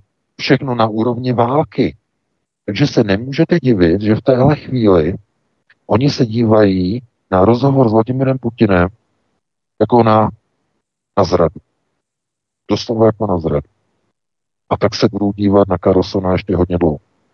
Tomu jen tak nezapomenu. To znamená, nám to nemusí připadat jako něco zvláštního. Stačí si to převést do e, té představy té, první, e, té druhé světové války do roku 1940, když by v prostoru Německa někdo chtěl odvysílat rozhovor s Winstonem Churchillem. Aby to všichni Němci slyšeli. To je, je to naprosto nepředstavitelné a přesně takhle to nepředstavitelné pro současný režim kolektivního zákona. Oni ještě neví vlastně, co se vůbec stalo, že ten rozhovor byl zrealizován. Oni to nečekali, protože všimněte si, všichni hrajou stejnou kartu proti Rusku. Všichni novináři. A ti, kteří by chtěli nějaký rozhovor s Putinem, tak ti byli odmítnuti. Protože to jsou takový ti novináři, kteří nechtějí slyšet jinou názor, ale chtěli na něho naházet uh, všechny, jak se říká, hromady, že uh, tady toho a tamhle toho, uh, takže to jim ani Kreml nedovolil, že jo, protože Oni nemusí dělat rozhovor s každým, kdo na ně křičí, že jo, s šílenými redaktory. Ale z těch normálních novinářů, ani z těch normálních, protože ne všichni novináři jsou proti Putinovi na západě, ne všichni. Tak z těch normálních novinářů si to nikdo nedovolil. Jenom, jenom také Karls. A, a, a proč? A on má nějakou ochranu zcela jednoznačně. Má někde nějakou ochranu, on by si to jinak nedovolil. On tam zmínil, že eh, před dvěma lety byl zahájen americkou NSA, zablokovali mu výjezd e, za Putinem a teď před několika týdny, že prý ho poslouchávali znova, ale tentokrát on vyjel tak jako tak, už mu to bylo jedno a už prostě vyjel a udělal rozhovor s Putinem. E, to se nedělá jenom tak, on musí mít někde nějakou ochranu. Jednoznačně má podle mého názoru. A jestli je to ochrana směrem od uh, některých křídel amerických tajných služeb, možná, možná americké CIA. A proč americké CIA? No, americká CIA si dělá vlastní politiku. Vždycky si dělala vlastní politiku. A když se podíváte, jakou politiku teď razí Alexej Arestovič, který je v azylu ve Spojených státech, a CIA mu tam poskytuje ochranu před Zelenským, tak si dejte dohromady, kolik je jedna a jedna. CIA, podle mého názoru, například Barnes, jak, jak potají vyjednával, možná se zaregistrovaly ty informace před několika měsíci, jak šéf CIA Richard Barnes, jak jednal tajně v Moskvě o ukončení války. Co to znamená? Proč najednou uh, Arestovič, který v roce 2002 křičel uh, do konce roku budeme na, na Krymu a vyženeme Rusy, proč najednou se obrátil a najednou je protiválečně nastavený a jede proti Zelenské a je v azylu v Americe pod ochranou zřejmě CIA. No protože CIA podle mého názoru už jede úplně jiný koncept než Bílý dům. Docela by to do sebe zapadalo. Mimochodem právě proto byly i určité odkazy od Vladimira Putina na CDU, tedy na CIA během jeho projevu. To tam taky bude. Takže takhle bych to ukončil a pustíme si na písničku nějaké dvě, nějakých sedm minut. Markéta najde a pustíme se do telefonu. Tak máme 21.03, takže si dáme, uh, Martine, několik písniček, dvě písničky, jak ti to vyjde a potom budeme pokračovat. Jasně, dvě, jdeme na to. Poslouchejte už tohle pondělí od 7 hodin večer na svobodném vysílači. Utajená historie elektromobilů před stolety, elektrolokomotivy, kočáry, taxíky nebo osobní auta. Pořad pojednává o historii elektromobilů před více než 100 lety. Od začátku elektrických lokomotiv a kočárů až po první elektrický automobil z roku 1885. Zabývá se rovněž komerčními elektromobily v USA v roce 1893, elektrickými taxíky v USA a Anglii a zlatým věkem elektromobilů v letech 1900 až 1910. V pořadu jsou rovněž zmínění Henry Ford a Thomas Edison a jejich vztah k elektromobilům. Závěr se věnuje otázce, jak se budou elektromobily vyvíjet v budoucnosti a zda mají dostatečnou kapacitu, potenciál, parametry a vlastnosti, aby mohli v dnešním světě uspět. A nezapomeňte se přihlásit k odběru kanálu Studia Tapin Radio na Odyssey, abyste nic nezmeškali. Chcete si analýzu přečíst? Právě pro vás je tu webová stránka, kterou navštivte. Jak to bylo.com. Najdete tu textové analýzy, včetně stažení ve formátech PDF, EPUB nebo moby pro vaše chytré telefony nebo čtečky. Díky za jakoukoliv podporu. Zkouška číslo dvě. Halo, halo, volám VK Vítka. Tak už by to mělo vít, já jsem stále tady. No, halo, halo. Jo, Skvěle. výborně. výborně, tak se jdeme pustit do prvního, snad to bude dobře slyšet. Tak, svobodný vysílač, můžete položit dotaz. Hezký večer. Hezký večer. Musím dneska pochválit pana VK. První polovina se mě pořadu líbila velice. To má ode mě velkou pochvalu. Chtěl jsem se teda pustit na ty české kotliny do toho českého Izraele, ale mám takovou odbočku Eh, pan VK se vždycky informuje, nebo informujete jako svobodný vysílač o důchodcích a jak, jak ta vláda vyšplouchla důchodce, tak já jsem taky takhle v obraze a koukám taky na ty světské záležitosti a vláda dala návrh na zvýšení příspěvku na péči. A všude jsou novinové články, že to je až 40%. A pak ten vykutálený ministr Jurečku, že jo, křesťanský demokrat, fotografie. No a u dospělých, oni jsou čtyři stupně příspěvků na péči, u těch chudáků lidí nemohoucích, buď to invalidních nebo starobních. A jenom v tom článku jenom jedna větička, že u dospělých, dospělých se první stupeň zvyšovat nebude, zůstane navýšení o nula. To je nádherný a koukal jsem se, kolik ten první stupeň činí. Činí 880 korun a ty lidi třeba nezvládnou čtyři úkony a měli by si za to platit na měsíc nějakou péči. To je úplně neuvěřitelný. A ještě jsem si dohledával informace pár let zpátky, když si byl ten první příspěvek na péči v prvním stupni pro dospělý, myslím, 2000 korun a byl snížen na těch 880. A oni ty dobytci jim nedají ani po letech zpátky na to, co měli ty lidi nárok, jo.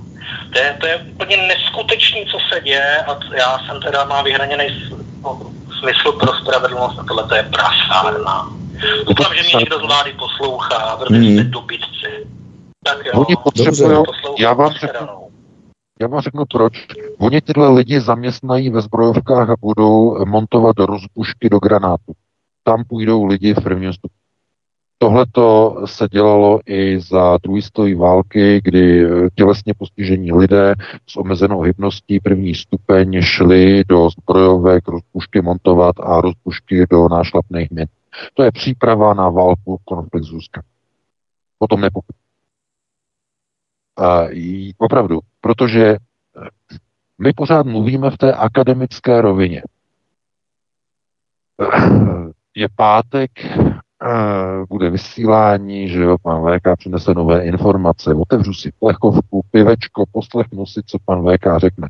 Potom skončí někde v 10 hodin, že jo, no a pustím si televizi a jdu se dívat na fotbal nebo na nějakou Emanuelu, nebo co dávají zrovna v televizi. Ale v té akademické rovině, ve které se bavíme, už to dávno akademické diskuzi není. Jak říkal Arestovič, já vám říkám, poslechněte si jeho, jeho povídání, velice krátké, z toho videa.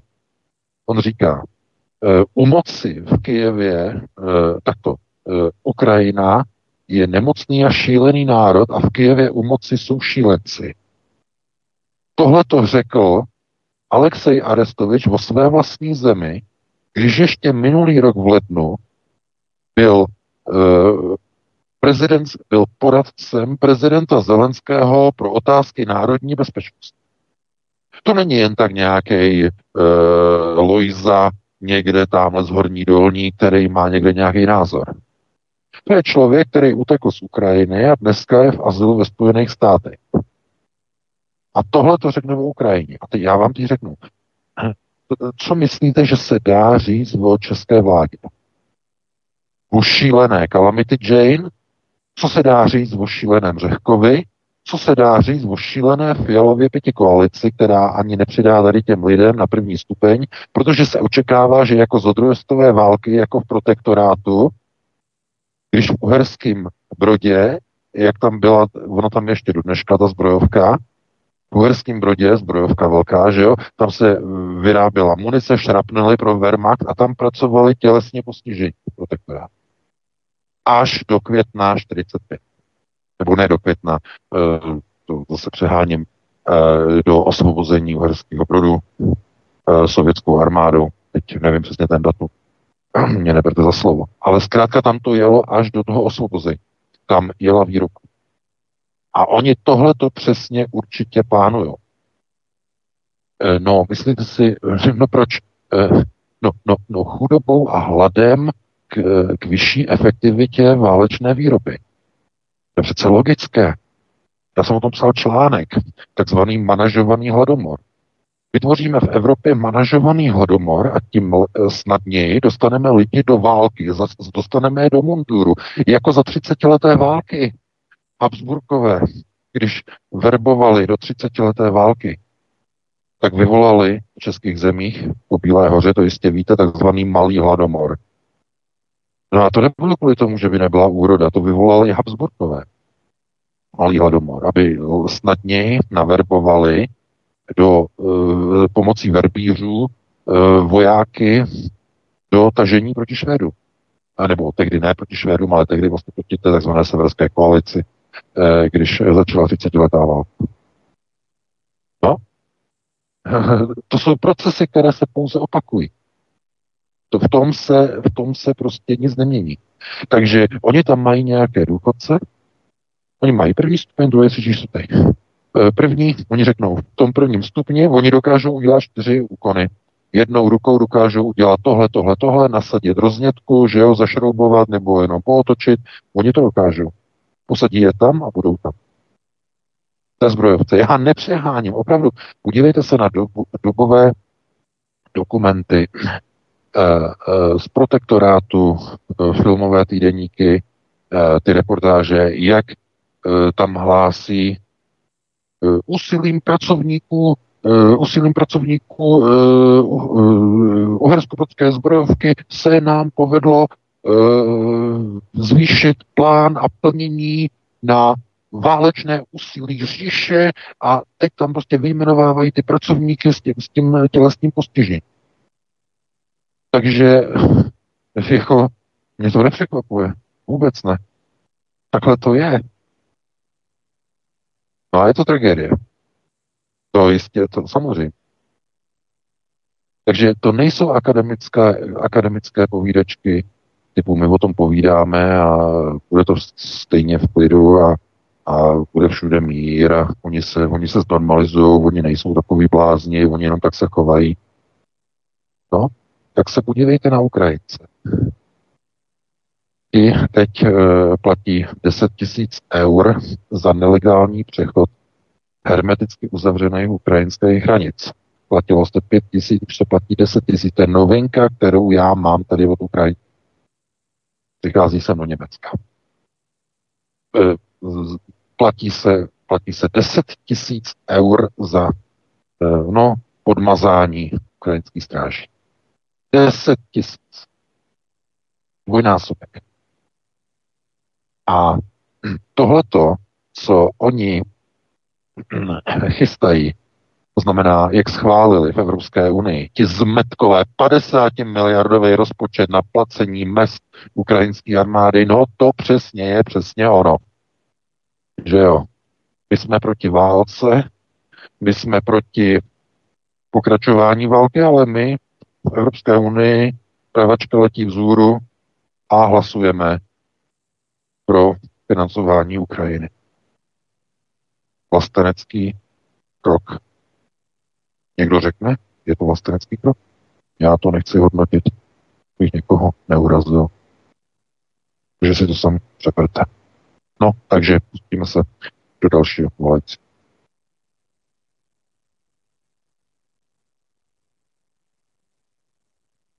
Tak máme někoho na telefonu, Martine?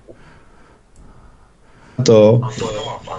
Jo, tak, máme. jdeme na to. Svobodný vysílač, můžete položit do, dotaz.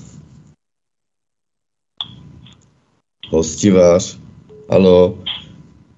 Slyšíme se? Jo, můžeš položit dotaz. Dobrý večer, zdravím vás hostivaře.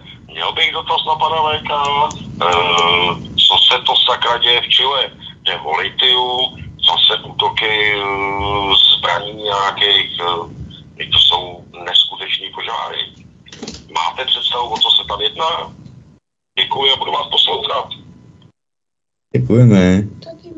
No já jsem zrovna uh, teď čile nesledoval, co se týče požárů, tak většinou jsou požáry, tak je to kvůli nějakým velkým vstupům a nebo kvůli tomu, že někdo potřebuje nutně uh, vykoupit pozemky k novým stavbám a chce obejít uh, takzvané, takzvané řešení a směrnici EIA.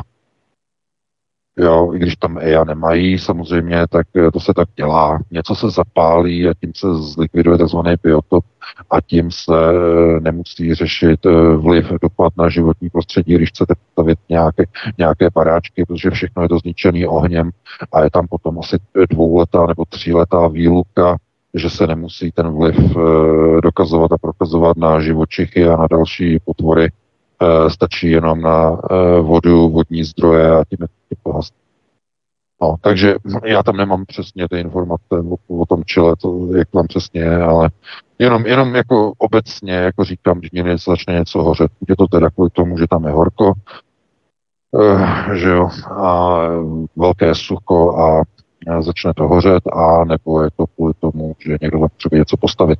Ale bližší informace nemám, takže to se na to podívat. Petře, jdeme na to a už to tady zase řve, tak to zkusím nějak někam dát, nevím kam. Tak, možno položit dotaz. Dobrý večer, tady je Petr z telefonu.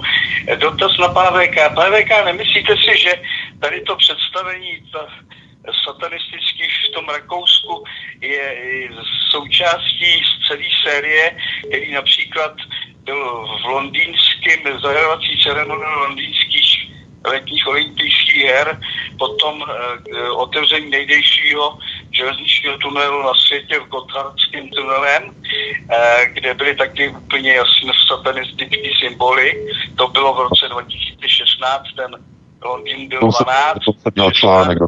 No. Mezi tím vlastně by to mělo být 20, to nevím, jestli něco bylo, a teď je to 24, takže po čtyřech letech plynulé série takových událostí. Zajímavé je, že při tom gotthardském eh, představení tam nějaká švýcarská poslankyně parlamentu vyjádřila takovou představu, že by to mohly být děrvišové, eh, muslimský, a což eh, není sice plná trefa, ale už něco to říká, sklidil obrovský výsměch a pak dlouhodobu po sociálních sítích si dělali srandu. Takže kdybyste to tak nějak dát do kontextu a to je všechno. Dobře, dobře. poslouchat, mějte se hezky. Děkujeme. Hmm. To zajímavé schéma 12, 16, 20, 24. Já, Nebo těch čtyři lety, je to fakt? já jsem o tom psal článek v Gohradském tunelu eh, v roce 2016. Tam bylo víc článků. eh, To, se tam, eh, to jsme řešili a tohle to jsou prosím vás všechno satanistické rituály. Všechno jsou to vlastně odkazy na satanskou Bibli. Eh, Tomu Godhardu se tancovali eh, takzvaní ehm, no, eh, no, oči. No, rohatej, že jo, koza. Jeho jméno, že jo. No, Mephistopheles, ale speciální jméno, že jo, pro tady ty rohatý, že jo, to znamená tady satanistické rituály uh, jsou uh, jedním vlastně těch hlavních signálů protože všichni vlastně, všichni globalisté vlastně nakonec těch nejvyšších eh, vlastně loží eh, jsou vlastně eh, ritováni buď Bohemian Grove, satanistický rituál, nebo v takzvaných velkých ložích Dark Chambers v Ženevě, v Londýně, v Moskvě, ve Vídni, ve Vídni to má starosti Grenzlager. To znamená, to jsou všechno satanistické rity.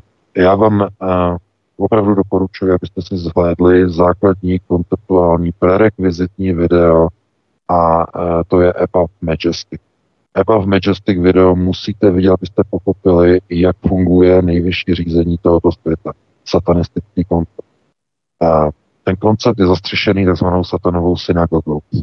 To je združení uh, v podstatě satanistických loží, a které jsou nadřazeny takzvaným svobodozednářským ložím. Ty svobodozednářské jsou kontaktní skupiny, to jsou, to jsou uh, kontaktní lože, které se vybírají panáčky. Jo, vhodné panáčky na jednotlivých mocenských pozicích. A potom je posunují nahoru, nahoru, nahoru a nakonec oni je přesunují do těch velkých lož, do těch dark chambers. A, a tam potom oni už jsou skutečně připouštění k těm rituálům, k obětování, k vraždám, podřezáváním dětí, k pití dětské krve a tak dále, k dalším věcem. Strašné věci, co dělají. A opravdu musíte zhlédnout Above Majestic, to je základ, abyste viděli systém, systém řízení, nejvyššího řízení na touto planetou. Je to, je, je, to, je to těžký materiál na sledování, hodně těžký materiál, ale uh, já už jsem viděl několik a tenhle ten je nejpovedenější, je nejsrozumitelnější běžné veřejnosti. I když, I když je hodně, i když je pro tu veřejnost je hodně náročný, tak je nejpřirozenější a nejsrozumitelnější. Takže Eva v Majestic, určitě ho najdete s českými titulky, uh, uh, podívejte se na ně. Je základní koncept vlastně takzvaného nejvyššího řízení světa je odkázaný přímo Luciferovi, to znamená přinášení obětin a de facto výměnou za to oni dostávají dlouhověkost, uh, čerpají adrenochrom uh, z dětí a tak dále a tak dále. Proto většina dětí, které mizí na světě, tak jsou vlastně využívány těmto dark chamber praktika a tak dále. O tom tady teď nebudeme mluvit, na to nemáme čas, ale vidíte všechny tyhle ty rituály, které vidíte, Gorhardský tunel, teď v tom Rakousku zahajovat ceremoniály, olympiád kompletně všechny jsou uh, ritované, úplně všechny. Vidíte tam symboly uh, satanismu, symboly globalistů a tak dále, tak dále. Takže takhle bych to uzavřel a pustíme se do dalšího volejce. Tak, jdeme se přihlásit svobodný vysílač. Dobrý večer, můžete položit dotaz. Zdravím vás, pánové, děkuji za zhodnocení, které, jste dali. Jenom taková reakce. A už to bylo v předchozím volání na, na ten rituál, tak na mě to působilo extrémně zvláštně, negativně. Není mi ani 30, takže jenom svůj takový jako pohled. Jsem to hned vypínal a říkal jsem si, tak to už je moc. Nicméně, chtěl jsem se zeptat, nějaký výhled. Víme, že začnou klesat hypotéky, respektive ČNB snížila sazbu o pár, o 0,5 tuším, nebo bazický bod. Tím, že se chci ještě zeptat z pohledu ve smyslu například arabských zemí, na co si dát pozor konceptuálně, dejme tomu například za Dubaj, a ta třeba člověk v mladším věku, kam se má směřovat nějakým jako finančním vzděláním a směrem prostě někam do toho lepšího než tady naší kotlině biotopů. Uh, tak tady tohle, jestli byste mohl nějak zhodnotit, ale chci odpovědět. Moc děkuju, hezký večer. Děkujeme. Taky hezký večer, zdravíme. Dotaz na více oblastí a na to určitě nemáme čas. Já se obávám, že to je velice rozvětvené. Na co se soustředit, no finanční rady tady rozhodně jako dávat nemá smysl. To zase na to se soustředit soustřed, musíte se soustředit na to hlavně, čemu rozumíte. Jo, nikdy nejděte, nechoďte nikdy ve financích eh, nebo do in, v investicí do něčeho, čemu nerozumíte. Někdo vám řekne, investuj do tady toho, abyste o tom životě neslyšeli a teď hned uh, nakoupíte za 400 tisíc uh, nějaké podíly.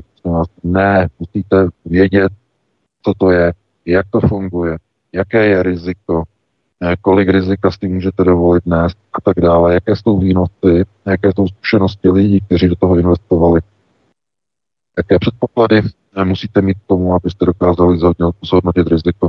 To znamená, to, ne, to opravdu tady nemůžeme nechodit takhle do tady těch témat eh, ekonomických, to bylo opravdu velice nebezpečné. Eh, no, co se týče arabských zemí, eh, dávat si pozor na Dubaj. Jestli to bylo myšleno ekonomicky, tak zrovna, no Dubaj, to zrovna spíš obráceně. Teď všichni odchází do Dubaje, protože se bojí, že se budou uh, uvalovat uh, takzvané negativní úroky na evropských uh, účtech. Uh, bojí se, uh, co se stane ve chvíli, kdy dojde, dojde uh, k takzvanému skonfiskování ruských zmrazených vkladů. To je velké téma mezi ekonomy. Mluví se o tom, tady v německém tisku, v ekonomickém pořád se o tom píše, jak se, co se stane, jestli k tomu dojde, jak to otřese Evropskou centrální bankou, důvěrou e, světových investorů, kteří začnou utíkat z evropských bank, protože se budou bát, že se stanou terčem eh, zmrazování aktiv kvůli tomu, že v budoucnu třeba někdo na ně najde, že někde měli nějaký obchod nějakou ruskou entitou, ruskou firmou, protože u těch velkých bank ve světě se to nedá vyloučit, že někde se objeví, že někde banka někde poskytla nějakému subjektu, který má něco společného třeba s Ruskem a začnou mít obrovský strach, začnou vyvádět majetky z evropských bank kvůli tomu oni jako se bojí, ale ten politický tlak na konfiskaci ruských aktiv je obrovský a proto všichni utíkají teď do, no kam, do Dubaje. Dubaj je pořád bankovní tajemství. Jako jedna z mála zemí na světě. Dubaj neposkytuje žádné informace o bankovních účtech, na rozdíl od Evropské unie, která rozdává informace o bankovních účtech kde jakýmu joudovi nějaký, z nějakého plátku.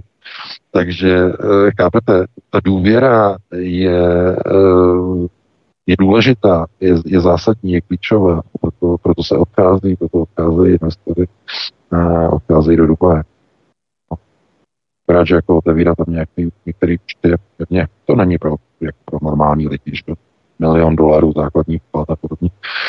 E, není jen tak e, běžné pro každého. No, takže takhle bych na to reagoval. Jako říkám, moc velké roztáhlé téma a pustíme se do dalšího vole. Dobře, dobře, další volající čeká, tak připojuji Slovensko, můžete položit dotaz, hezký večer. Dobrý večer. Otázka je jednoduchá, keďže sa všetci dočítali, že král Karol anglicky, že je nemocný na rakovinu. Uh, a pán VK v jednom z vašich, po, vašich relácií hovoril o tom, že vlastne existuje niečo ako Elízia, sarkofág, že na čo toto divadlo, prečo sa jednoducho nedá zreparovať alebo opraviť svoj organizmus král Karol a to si rozumiete.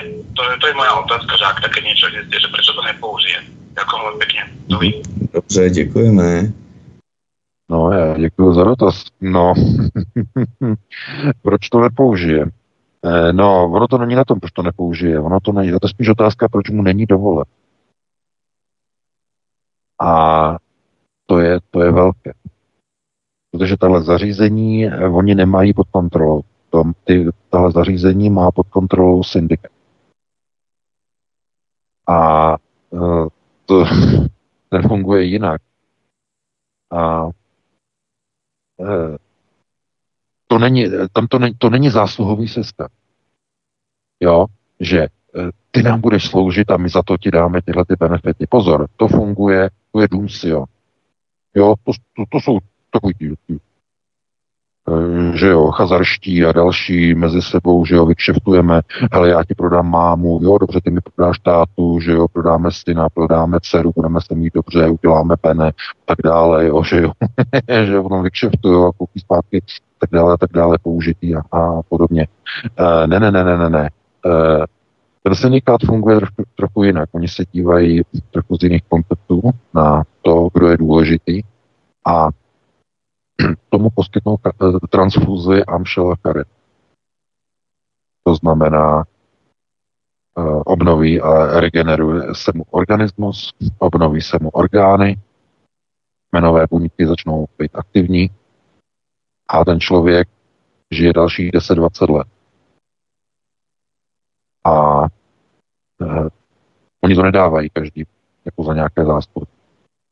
Protože oni mají projektor, oni mají některé koncepty řízení, tak oni vidí, kdo je důležitý pro jejich plány a kdo ne.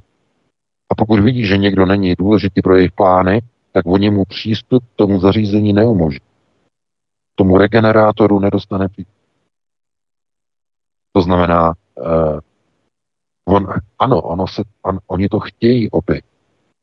Tím, že seberou DNA od co nejvíce lidí na této planetě, pod různýma záminkama, že pošlete nám uh, svoje DNA a, uh, a my vám zjistíme, jaké máte předky. Ale ne, ne, ne, to ne, že proč se to dělá, že jako dobročinná činnost, to, to tak není. Oni hledají zkrátka držitele, uh, že jo, krevní linie Amšela Karede mezi obyvatel. Že roztroušené nositel. To znamená přímá linie jako Abrahamu. No a ty lidi potom oni využívají. To jsou záležitosti, které opravdu jako přesahují nějaké meze, takže mm, většinou, když se někde objeví nějaké informace, tak většinou najednou někde spadnou hodiny, jo, někde se něco přeruší, najednou nejde vysílání a podobně. Doufám, že nám se to nestane a že tady ty věci, když probíráme, takže to, že to někoho nevyděsí. Takže, takže takhle bych na to odpověděl, no a tím se do dalšího volej. Tak, další. Ano, můžete položit dotaz. Hezký večer. Eh, dobrý večer, eh, posluchačka z Prahy. Děkuji všem za vaši práci, vynikající. Já jsem jenom chtěla říct, eh, jestli pan BK si nesvedl, vlastně o čem hovořil poprvé ten člověk, že to byla vlastně péč, se jednalo o příspěvek na péči o ty invalidní lidi. Tam se nejednalo o invaliditu, že nenavyšují jakoby Eh, tu péči, vlastně, kde tam nesplňují nějaký čtyři věci, že to je hodně náročný. Uh, tak jenom tohle. A pak jsem chtěla říct s tím Chile, já teda zprávy mám, protože poslouchám uh, pana Ramona Freiru, což je spisovatel a dělá, taky se hodně angažuje. A ten právě hlásil, že jsou uh, po celém Chile, on je ze Santiago de Chile, uh, zakládány schválně, cíleně požáry, velké požáry na hodně místech a že by to snad mělo být cíleno na potom výstavbu těch 15-minutových měst. Tak mm-hmm. jenom potom jsem chtěla informovat a ještě jsem se chtěla zeptat, že jsem viděla, jak měřili, jak jsme tady zmiňovali ten nový film Leave the World Behind, tak měřili frekvence vlastně, eh, které eh, jsou eh, cíleny na podvědomí lidí. A když to měřili, tak v jedné části toho filmu byly frekvence proti lidem, který v životě neviděli, ty lidi, kteří se tím zaobírají. takže vlastně i tímto způsobem lidi programují a ničí. Chtěla jsem se zeptat pana VK, jak si myslí, kdy bude vlastně, kdy začnou tedy používat zbraň 5G v souvislosti s vakcínami a jestli ví, že vlastně teďko, kdy doktorka Mihalca uh, sleduje krev očkovaných i neočkovaných, že vlastně přichází na to, že ta krev je skoro stejná. Tím pádem uh, vlastně uh, se to zřejmě děje pomocí chemtrails, kdy na nás je sypána nanotechnologie, kromě ostatních těch různých věcí. Takže uh, uh-huh. Já myslím, že to je jasné. Myslí, že vlastně uh, bude spuštěno to mm-hmm. 5G, kdy uh, jsou uh, v těch hydrogelech a pomocí vlastně těch vakcín v lidech uh, ty spící nemoci, kdy tohle. Ano. A, Dobrá, děkujeme. Já myslím, že to je jasné. My potřebujeme, aby se dostal na řadu další posluchači, takže děkujeme, mějte se krásně. Díky za telefon, za podnětné dotazy. My doufáme, že stihneme aspoň polovinu zodpovědět VK. Co si z toho vybereš? No, tak mi tady přichází informace, že prý spadlo vysílání, takže jestli jdeme ven do éteru. Spadlo vysílání Martine, možná přesně informace. ukazuje, že jsme připojení. Nefungují prý tak, stránky na lidí, takže leda, že Možná by... stránky, třeba stream funguje, ale stránky nefungují, každopádně pro účely záznamu jdeme plynule, takže můžeme navázat no, na odpovědi. Jedeme, jo, jedeme. A Ale když tak naskočíme stránky. Já vysílám a my se slyšíme, no, tak jestli nám to někdo schodil jinde, tak s tím nic nedělám. Uh, no, co bych tomu tak. řekl? Uh, no, prosím vás, 5G sítě teď momentálně uh, asi řešit nebudeme, protože uh, co se týče vakcinace, tak vakcinace teď v této chvíli je odstavena na vedlejší kolej. Je to projekt, který nesplnil očekávání, eh, který se restrukturalizuje v rámci něčeho, čemu oni říkají takzvaný univerzální vakcinační mandát pod zprávou Světové zdravotnické organizace na zabránění tzv. nemoci, nemoc X, to znamená v budoucnu nějaké neznámé nemoci a tak dále, a tak dále. Ale oni si zjistili zcela jednoznačně, že je proti tomu odpor a oni budou hledat jiné procesy řízení a tím hlavním procesem je pochopitelně digitální identita a e, digitální měny CBDC. To je jejich projekt teď v této chvíli. Globalist, globalisti jednoznačně teď jedou uh, systém tedy digitálních identit a uh, digitálních měn, aby dokázali získat totální kontrolu. Ten projekt s těmi vakcínami neměl ten efekt, který oni očekávali a vyvolal spoustu nenávisti a spoustu opozice. Dokonce teď jedou soudní spory ve Spojených státech, začínají padat žaloby na jednotlivé farmaceutické, farmaceutické společnosti, takže to je projekt, který selhal. Já říkám naštěstí selhal. Ale to neznamená, že oni nejedou další paralelní procesy na pokračování v systému totální kontroly. Protože oni, eh, globalisté jedou vždycky ve více paralelních systémech s cílem dosažení téhož. To znamená, jedou pátou prioritu, šestou, čtvrtou, třetí, druhou, první, všechny priority směrem získání totální kontroly. Takže takhle bych na to odpověděl takhle obecně. Dalšího volajícího máme. Jasně, že máme. Stále mi tu zvoní telefon. Svobodný vysílač, hezký večer, můžete položit dotaz. Dobrý večer všetkým, dobrý večer panu VK. Eh, pan VK, já bych se chtěl vrátit eh, k tomu rozhovoru Taka Carlsona a prezidenta Putina.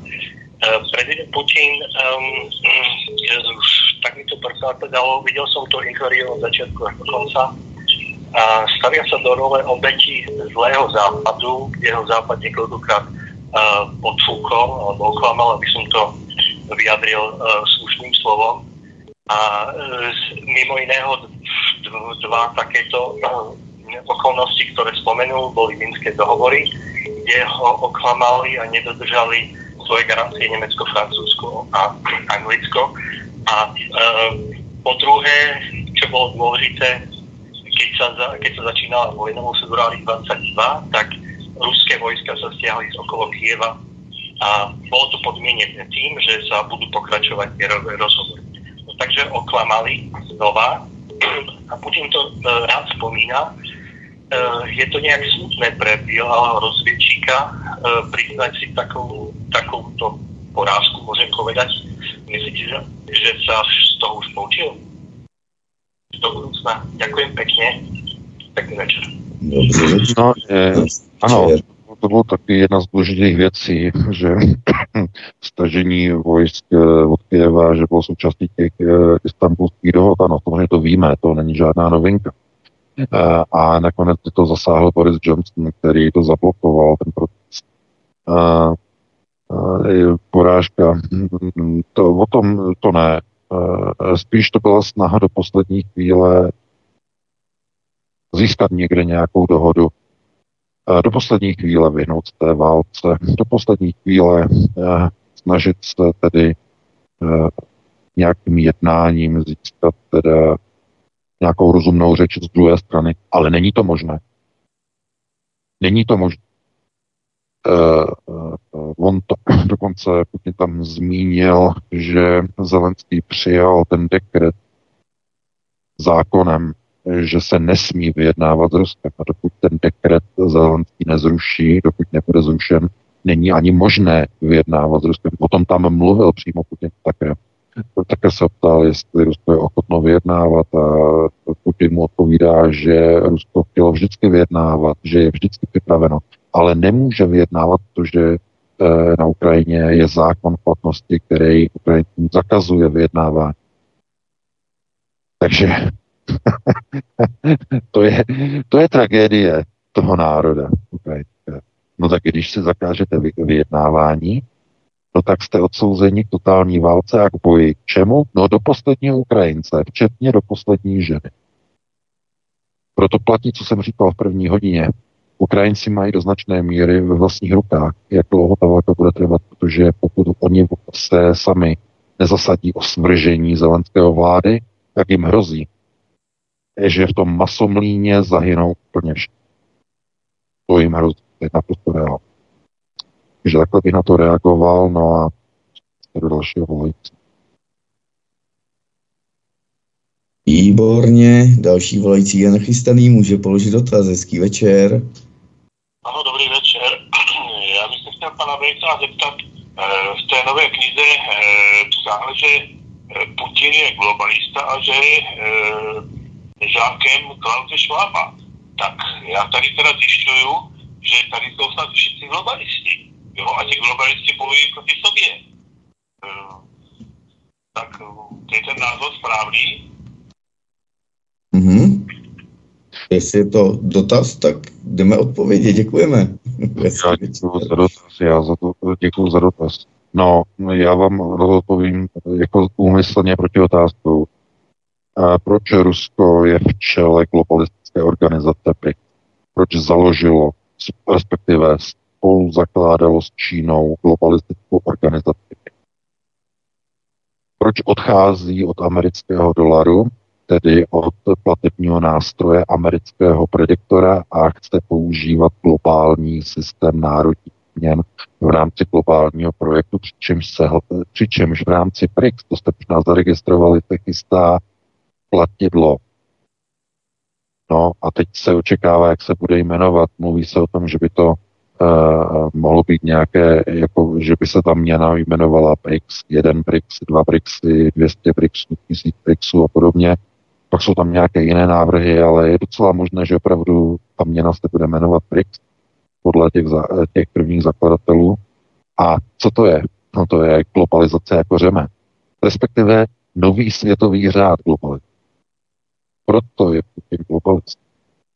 Jenže, a co je zásadní? Ta nová globalizace bude mít podobu, jakou má dneska BRICS.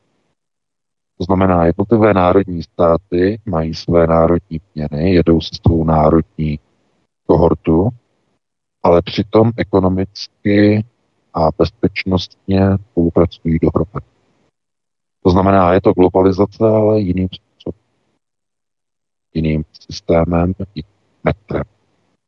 To je celé. Že bych na to odpověděl, doufám, že to je jasné. A to je, to je takzvaná globalistická perestrojka. Pokud někdo, někdy slyšíte jako globalistická představa, eh, co se děje ve světě, že se mění unipolární systém, pak z Amerikána na multipolární, e, velká globální, globální přestavba, tak BRICS je globální perestrojka a Rusko společně s Čínou v rámci této perestrojky je v čele. E, proto je Vladimir Putin jedním z autorů a architektů této globalistické perestrojky. Takže to, to je realita, to se nedá odestát. No, takže takhle bych na to reagoval, no a pustíme se do dalšího volající. To máme teda. Dobře, dobře, připojuji. Svobodný vysílač, hezký večer, můžete položit dotaz.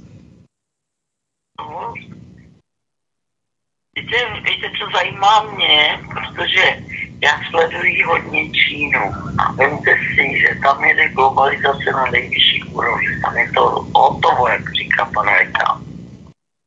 Teďka máte na druhém místě Rusko, které hodně přispělo k té globalizaci v Číně. Jsem to sledoval posledních 6 let. Se týkalo dodávek zdrojů, přírodních, dřeva a podobně. To je, to je jenom pakatel, ale prostě celkově se dá říct, že globalisti ovládají Čínu, ovládají Rusko a teď je to nejdůležitější. Ovládají i Spojené státy americké. A teďka, najděte v tom smysl se hrabat v těch jejich řečech, když oni všichni jedou jedno a to tež. Je to tak nebo ne? No, já děkuju. Dobře, je, je, to, je, to, je to, je to správně, správně položená konceptuální otázka, ale už jsme na ně odpovídali několikrát. V Spojených státech jede eh, proces rozborky Spojených států. Tu rozborku tam řídí globalisté. Globalisté tam nasunují Sorosově řídící systém. Globalisté rozvrací americkou republiku, nasazují systém přešívání, takzvané genderizace a regenderizace celých Spojených států, procesy deviace. To jsou všechno globalistické projekty na rozbití americké republiky. A americká republika samozřejmě byla zastavena, eh, zastav, nebo byla postavena na bázi principu pilířů e, svobody e, členů Illumináty, že jeho původní Illumináty členů, a, kteří vycházeli tedy e, z principu ukazu takzvané Magna Carta, uh, okultní systém a tenhle ten systém teď globalistům vadí. Spojené státy jsou odepisovány. Jsou rozvraceny přímo země, přímo z Bílého domu jsou rozvraceny. Prezident Biden se snaží udržet hranice na jihu otevřené, aby Amerika byla co nejvíce rozmělněná rozbita neřízenou migrací. Proces globalizace, globalizační destrukce Americké republiky v přímém přenosu. Takže ano, globalisté řídí tento rozvrat to jednoznačně ale není to tak, že by řídili všechno, eh, protože proti ním samozřejmě stojí eh, systémy amerických neokonů, systémy amerického procesního řízení, eh, takzvaných pohrobků nacistů, Majestic Valve, že jo, kloboučníci, to jsou oni, kteří se snaží o udržení amerického unipolárního systému, proto se snaží globalizaci rozbíjet zevnitř Evropské unie, proto oslabují Německo, že aby eh, byla Evropská unie oslabená, aby eh, globalisté ne, neměli tu sílu a tu moc na globální pěrestrojku, která sebou ponese rozbití Americké republiky a spolu s tím postavení amerického dolaru. Jedním šmahem, jedním vrzem. Takže to je samozřejmě zásadní, klíčové s velkými přesahy, ale na to nemáme čas. Musíme se pustit do dalšího volajícího, pokud máme. Tak máme čtyři minutky do konce, takže je poslední dotaz, eh, který máme teď. Už nám prosím nevolejte další. Paní byla poslední. Tak eh, poslední šance, poslední příležitost, čtyři minuty do konce, takže pokud máte dotaz, určitě volejte dnes nebo už potom nikdy, pak už eh, budeme končit, takže poslední Eh, posledních pár minut do konce. Doufáme, že tady někdo zavolá. Pokud ne, tak eh, budeme končit dřív. To se asi nedá nic dělat. Pokud nemáme samozřejmě nějaký písemný dotaz, Martina, třeba. Vyvolávací cena asi... jsou 4 minuty, vydrž, já se musím teda kouknout e... na Gmail. A teď už někdo zvolí. Už nám někdo volá. to málem utrhlo uši, tak ho dáme rovnou do vysílání. vysílač. Hezký večer, můžete položit dotaz. Dobrý večer, já to teda poruším, to teda když si zavolám ještě teda jednou, tedy dvakrát do vysílání. Asi to začnu i ukončím. K té české kotlině, k tomu českému Izraeli, teda ještě eh, jsem se chtěl zeptat, nebo to je taková spíš sůvka. E, judaismus a z judaismu vzniklo nepopiratelně křesťanství, to katolictví a pravoslaví, jak to my známá i ty evangelické náboženství a ty protestantské, které se malinko teda lišej, ale v základě jsou stejný. A, Pan Vejka říkal, že ta Morava, že ta je trošku jiná, takže se teda strhla, ale vemte si, že tam ten judaismus vlastně ve formě křesťanství přetrvává ve větší míře, protože Morava je víc pobožná, když to takhle řeknu, když, když to Češi, Češi, ty, ty tak pobožní nejsou, takže ty se mm-hmm. náboženství uh, izraelskému bráněj, jakoby vnitřně, duchovně. Takže takhle bych to asi nastřelil a i ukončil. Děkuju a budu poslouchat. Dobře, dobře, děkujeme, hezký večer.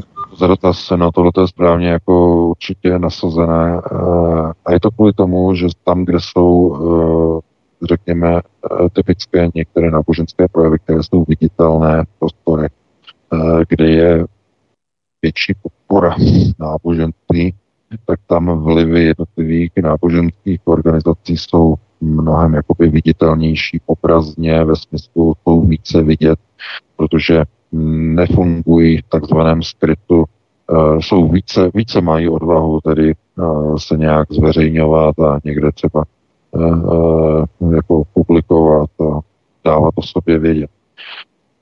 Ale pozor, to je menšina na Moravě. Na Moravě tam je tam spíš opravdu to křesťanství jede, než to zrovna bylo příliš mnoho eh, hebrejců, nebo řekněme těch, kteří vlastně mají židovství, to ne, to ne. Eh, největším, řekněme, takovým tím jádrem toho, toho hlavního zásadního, je samozřejmě jsou střední Čechy a Praha jmenovitě, ale my tady musíme rozlišovat e, mezi Židy, rozlišovat a musíme rozlišovat mezi kazary. A ten prostor nad eh, Prahou, ten je momentálně v těch, eh, řekněme, silových procesech eh, kontrolován především kazariátem. A kazariát to je samozřejmě systémové koncepční řízení z Londýna. A proto všechno to, co se děje v Praze, je řízeno de facto z Londýna, včetně včetně státní, no ne státní, dneska centrální banky České banky. To znamená Chazariát. A Chazariát eh, prosazuje samozřejmě Izrael a e, Jeruzalém jako hlavní město Izrael. To znamená sionistickou otázku. Ale ono už to není přímo o tom židovství, je to o sionismu a je to o chazarském stolci. No ale ten chazariát de facto eh, vznikl postupně a vznikl v 19. století, vznikl spolu se zednářskými ložemi. Eh, Tomáš Garik Masaryk, tedy Redlich, eh, původním civilním jménem, jeho napojení na vídeňskou loži Grenzlogen, tam to jsou začátky katarizace. A že jo, posvěcování, zarytovávání do jednotlivých stavů a tak dále. To znamená, tam vzniklo to, čemu se dneska říká židokřesťanství. A když se řekne židokřesťanství, tak v podstatě si musíte představit chazariát, kdy lidé, kteří se narodí eh, v křesťanském prostoru, ať už věřící nebo nevěřící, ale v křesťanském prostoru, jsou najednou zarytováni pro službu Izraele tím vznikají kazarští, tím vzniká kazary. Příslušný ideologii. A e, to znamená, okamžitě berou na hlavu čepet a mlátí hlavou o zeď uzdinář. Jako prez, nový prezident Argentíny Javier Milei, který teď přiletěl před dvěma dny e, do Jeruzaléma, e, začal v kotelu, e, že v plátku začal mlátit hlavou o zeď tou jarmulkou na hlavě. Máte fotografie. Znamená typický chazar. Jo, dosazen do funkce prezidenta, a přijel stvrdit uh, svůj ryb přímo, přímo do Izraele. Tím je to dané. No, takže pokud to teda ta otázka stála, jako kde jsou jako víc vidět židovské procesy, tak ty tradiční, řekněme, um, mohli jsme říkat ortodoxní, ortodoxní židovské procesy jsou vidět více na Moravě, protože v Praze to mají pod kontrolou kazarští. Kompletně. To je kazaria. Uh, víte, a oni toho využívají, že, uh, že on, on řekne, já mám nějakého předka, ten má nějaký původ a tím pádem já teď na sebe beru jako nějaké židovství a já teďka můžu nadávat na český národ, že jo, a posílat je do plynu a uh, že jo, no pan starosta, že jo, řepory je a to má z toho problémy, kvůli tomu je u soudu a tak dále. To znamená, oni najednou jako cítí, že si můžou dovolit plně všechno, když mají tady ten, ten kazariát, eh, když mají zase za svými zády. Tam to krásně vidíte, tokování těch lidí. A to je něco podobného, jako když eh, v době eh, římského impéria se získávalo měšťanství. Jenom brzy budeme končit, hned to velice krátké. Když v době Říma a se někdo chtěl stát občanem, občanem Říma, eh, tak to občanství se muselo získat většinou nějakým majetkem eh, nebo přiženěním, eh, že se přiženil nebo měl snětek, získal občanství Říma, byl občanem Říma, jinak neměl občanská práva. Nějaký z horní dolní přišel, nemohl, neměl dovoleno žít v Římě. Tak psal, psali o tom potom jednotliví ti římští editoři, potom ty, ty články o tom, jakým způsobem tyhle ty poří, e, jako byly pořímštění, tak jakým způsobem se chovali jako největší urani, jak e, týrali lidi, protože byli chráněni římským statut. Jo, římský statut. Měli římský statut a zneužívali ho protože najednou se cítili jako, jako, jako králové, můžou dělat úplně vše. Samotní původní římané se chovali normálně, ale ti, kteří získali římský stát, se chovali jako největší, největší pesty a hyeny. A tohleto v podstatě uh, se zdá, že se jakoby převádí na uh, různé jiné systémy. To znamená, někdo si řekne, aha, dobře, tak já teď jsem si našel někde v rodokmenu, že tamhle ze šestého kolena babička, prababička, prapra měla nějaký židovský původ tamhle, strýc přes páté koleno něco měl a já, a já teď můžu o sobě říct, teda, že mám židovský původ a teď prostě to začnu všem ukazovat, nikdo se mě nesmí dotknout, nikdo mě nesmí zahájit, že jo. Já teď budu nadávat všem Čechům, jaký jsou to uh, idioti, že jo, tohleto a vymlátit jejich že jo, kvůli tomu, že nepodporují Ukrajinu a takhle a takhle. A potom vy se díváte na ty příspěvky na sociálních sítích a říkáte si, no pro boha, ten uh, starosta té městské části je úplný blázen, snad úplně že tohle to by normální zdravý člověk neřekl. Jak, jak on si to může dovolit? No, protože on se cítí neohrožen. Nikdo na něj nemůže. Má zkrátka něco, jako když jsi dostávali uh, cizinci, bohatí cizinci římský status. Status nedostatku. No a tím bych to zavřel takovým přesahem. Máme 22.05. No, já doufám, že se vám to dneska tak líbilo, že uh, jste nás poslechli až do konce. doufám, že jste nás slyšeli, že to nikde nevypadlo, přišly nějaký e-maily, že to vypadlo, tak doufám, že si nás potom ze záznamu. Um, já děkuji Vítkovi, eh, Martinovi za písničky, no a si nás zase za týden, skutečně jsem aktuální témata tomovajte světa. Užijte si víkend a do tuto chvíli vám přeji krásnou pokračování. Já ti taky VK děkuji za vysílání, báječné informace. Tobě taky, Martine, moc děkuji několikrát za sebou, že jsi eh, jel s námi pátek a děkuji samozřejmě i vám, milí posluchači, za vaše telefonáty, dotazy i komentáře třeba na Odyssey. To budeme velmi rádi, když nám budete posílat eh, vaše postřehy, doplní, návrhy, názory, cokoliv do komentářů podpořat na kanál Odyssey. Tak jestli nás pustíte na podcastech, Spotify například, eh, jsme i na podcastech, můžete si nás najít na, v rámci svobodného vysílače a tak dále, a tak dále ale těch eh, distribučních kanálů je opravdu ohromné množství, takže můžete si vybrat eh, jakýkoliv z nich. A mě už nezbývá nic jiného, než s vámi rozloučit, eh, pozvat nás na další vysílání studia Praha. Michal Kalendárium na nás čeká, už je 22.06, takže mi mu za chvíli, nebo Martinu předá mikrofon. My se loučíme, mějte se krásně, hezký večer, případně dobrou noc. Tak, tak, tak, dámy a pánové, Míša je nachystaný, připraven 50. jubilejní kalendárium s Ivanem Mládkem, Ondřeje Henýmou a tedy Bobem Marlim. Takže jdeme na to, dámy a pánové, hezký večer a dobrou noc. Pokud ne, tak zůstaňte s námi.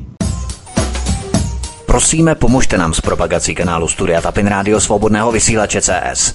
Pokud se vám tento nebo jiné pořady na tomto kanále líbí, klikněte na vaší obrazovce na tlačítko s nápisem Sdílet a vyberte sociální síť, na kterou pořád sdílíte. Jde o pouhých pár desítek sekund vašeho času. Děkujeme.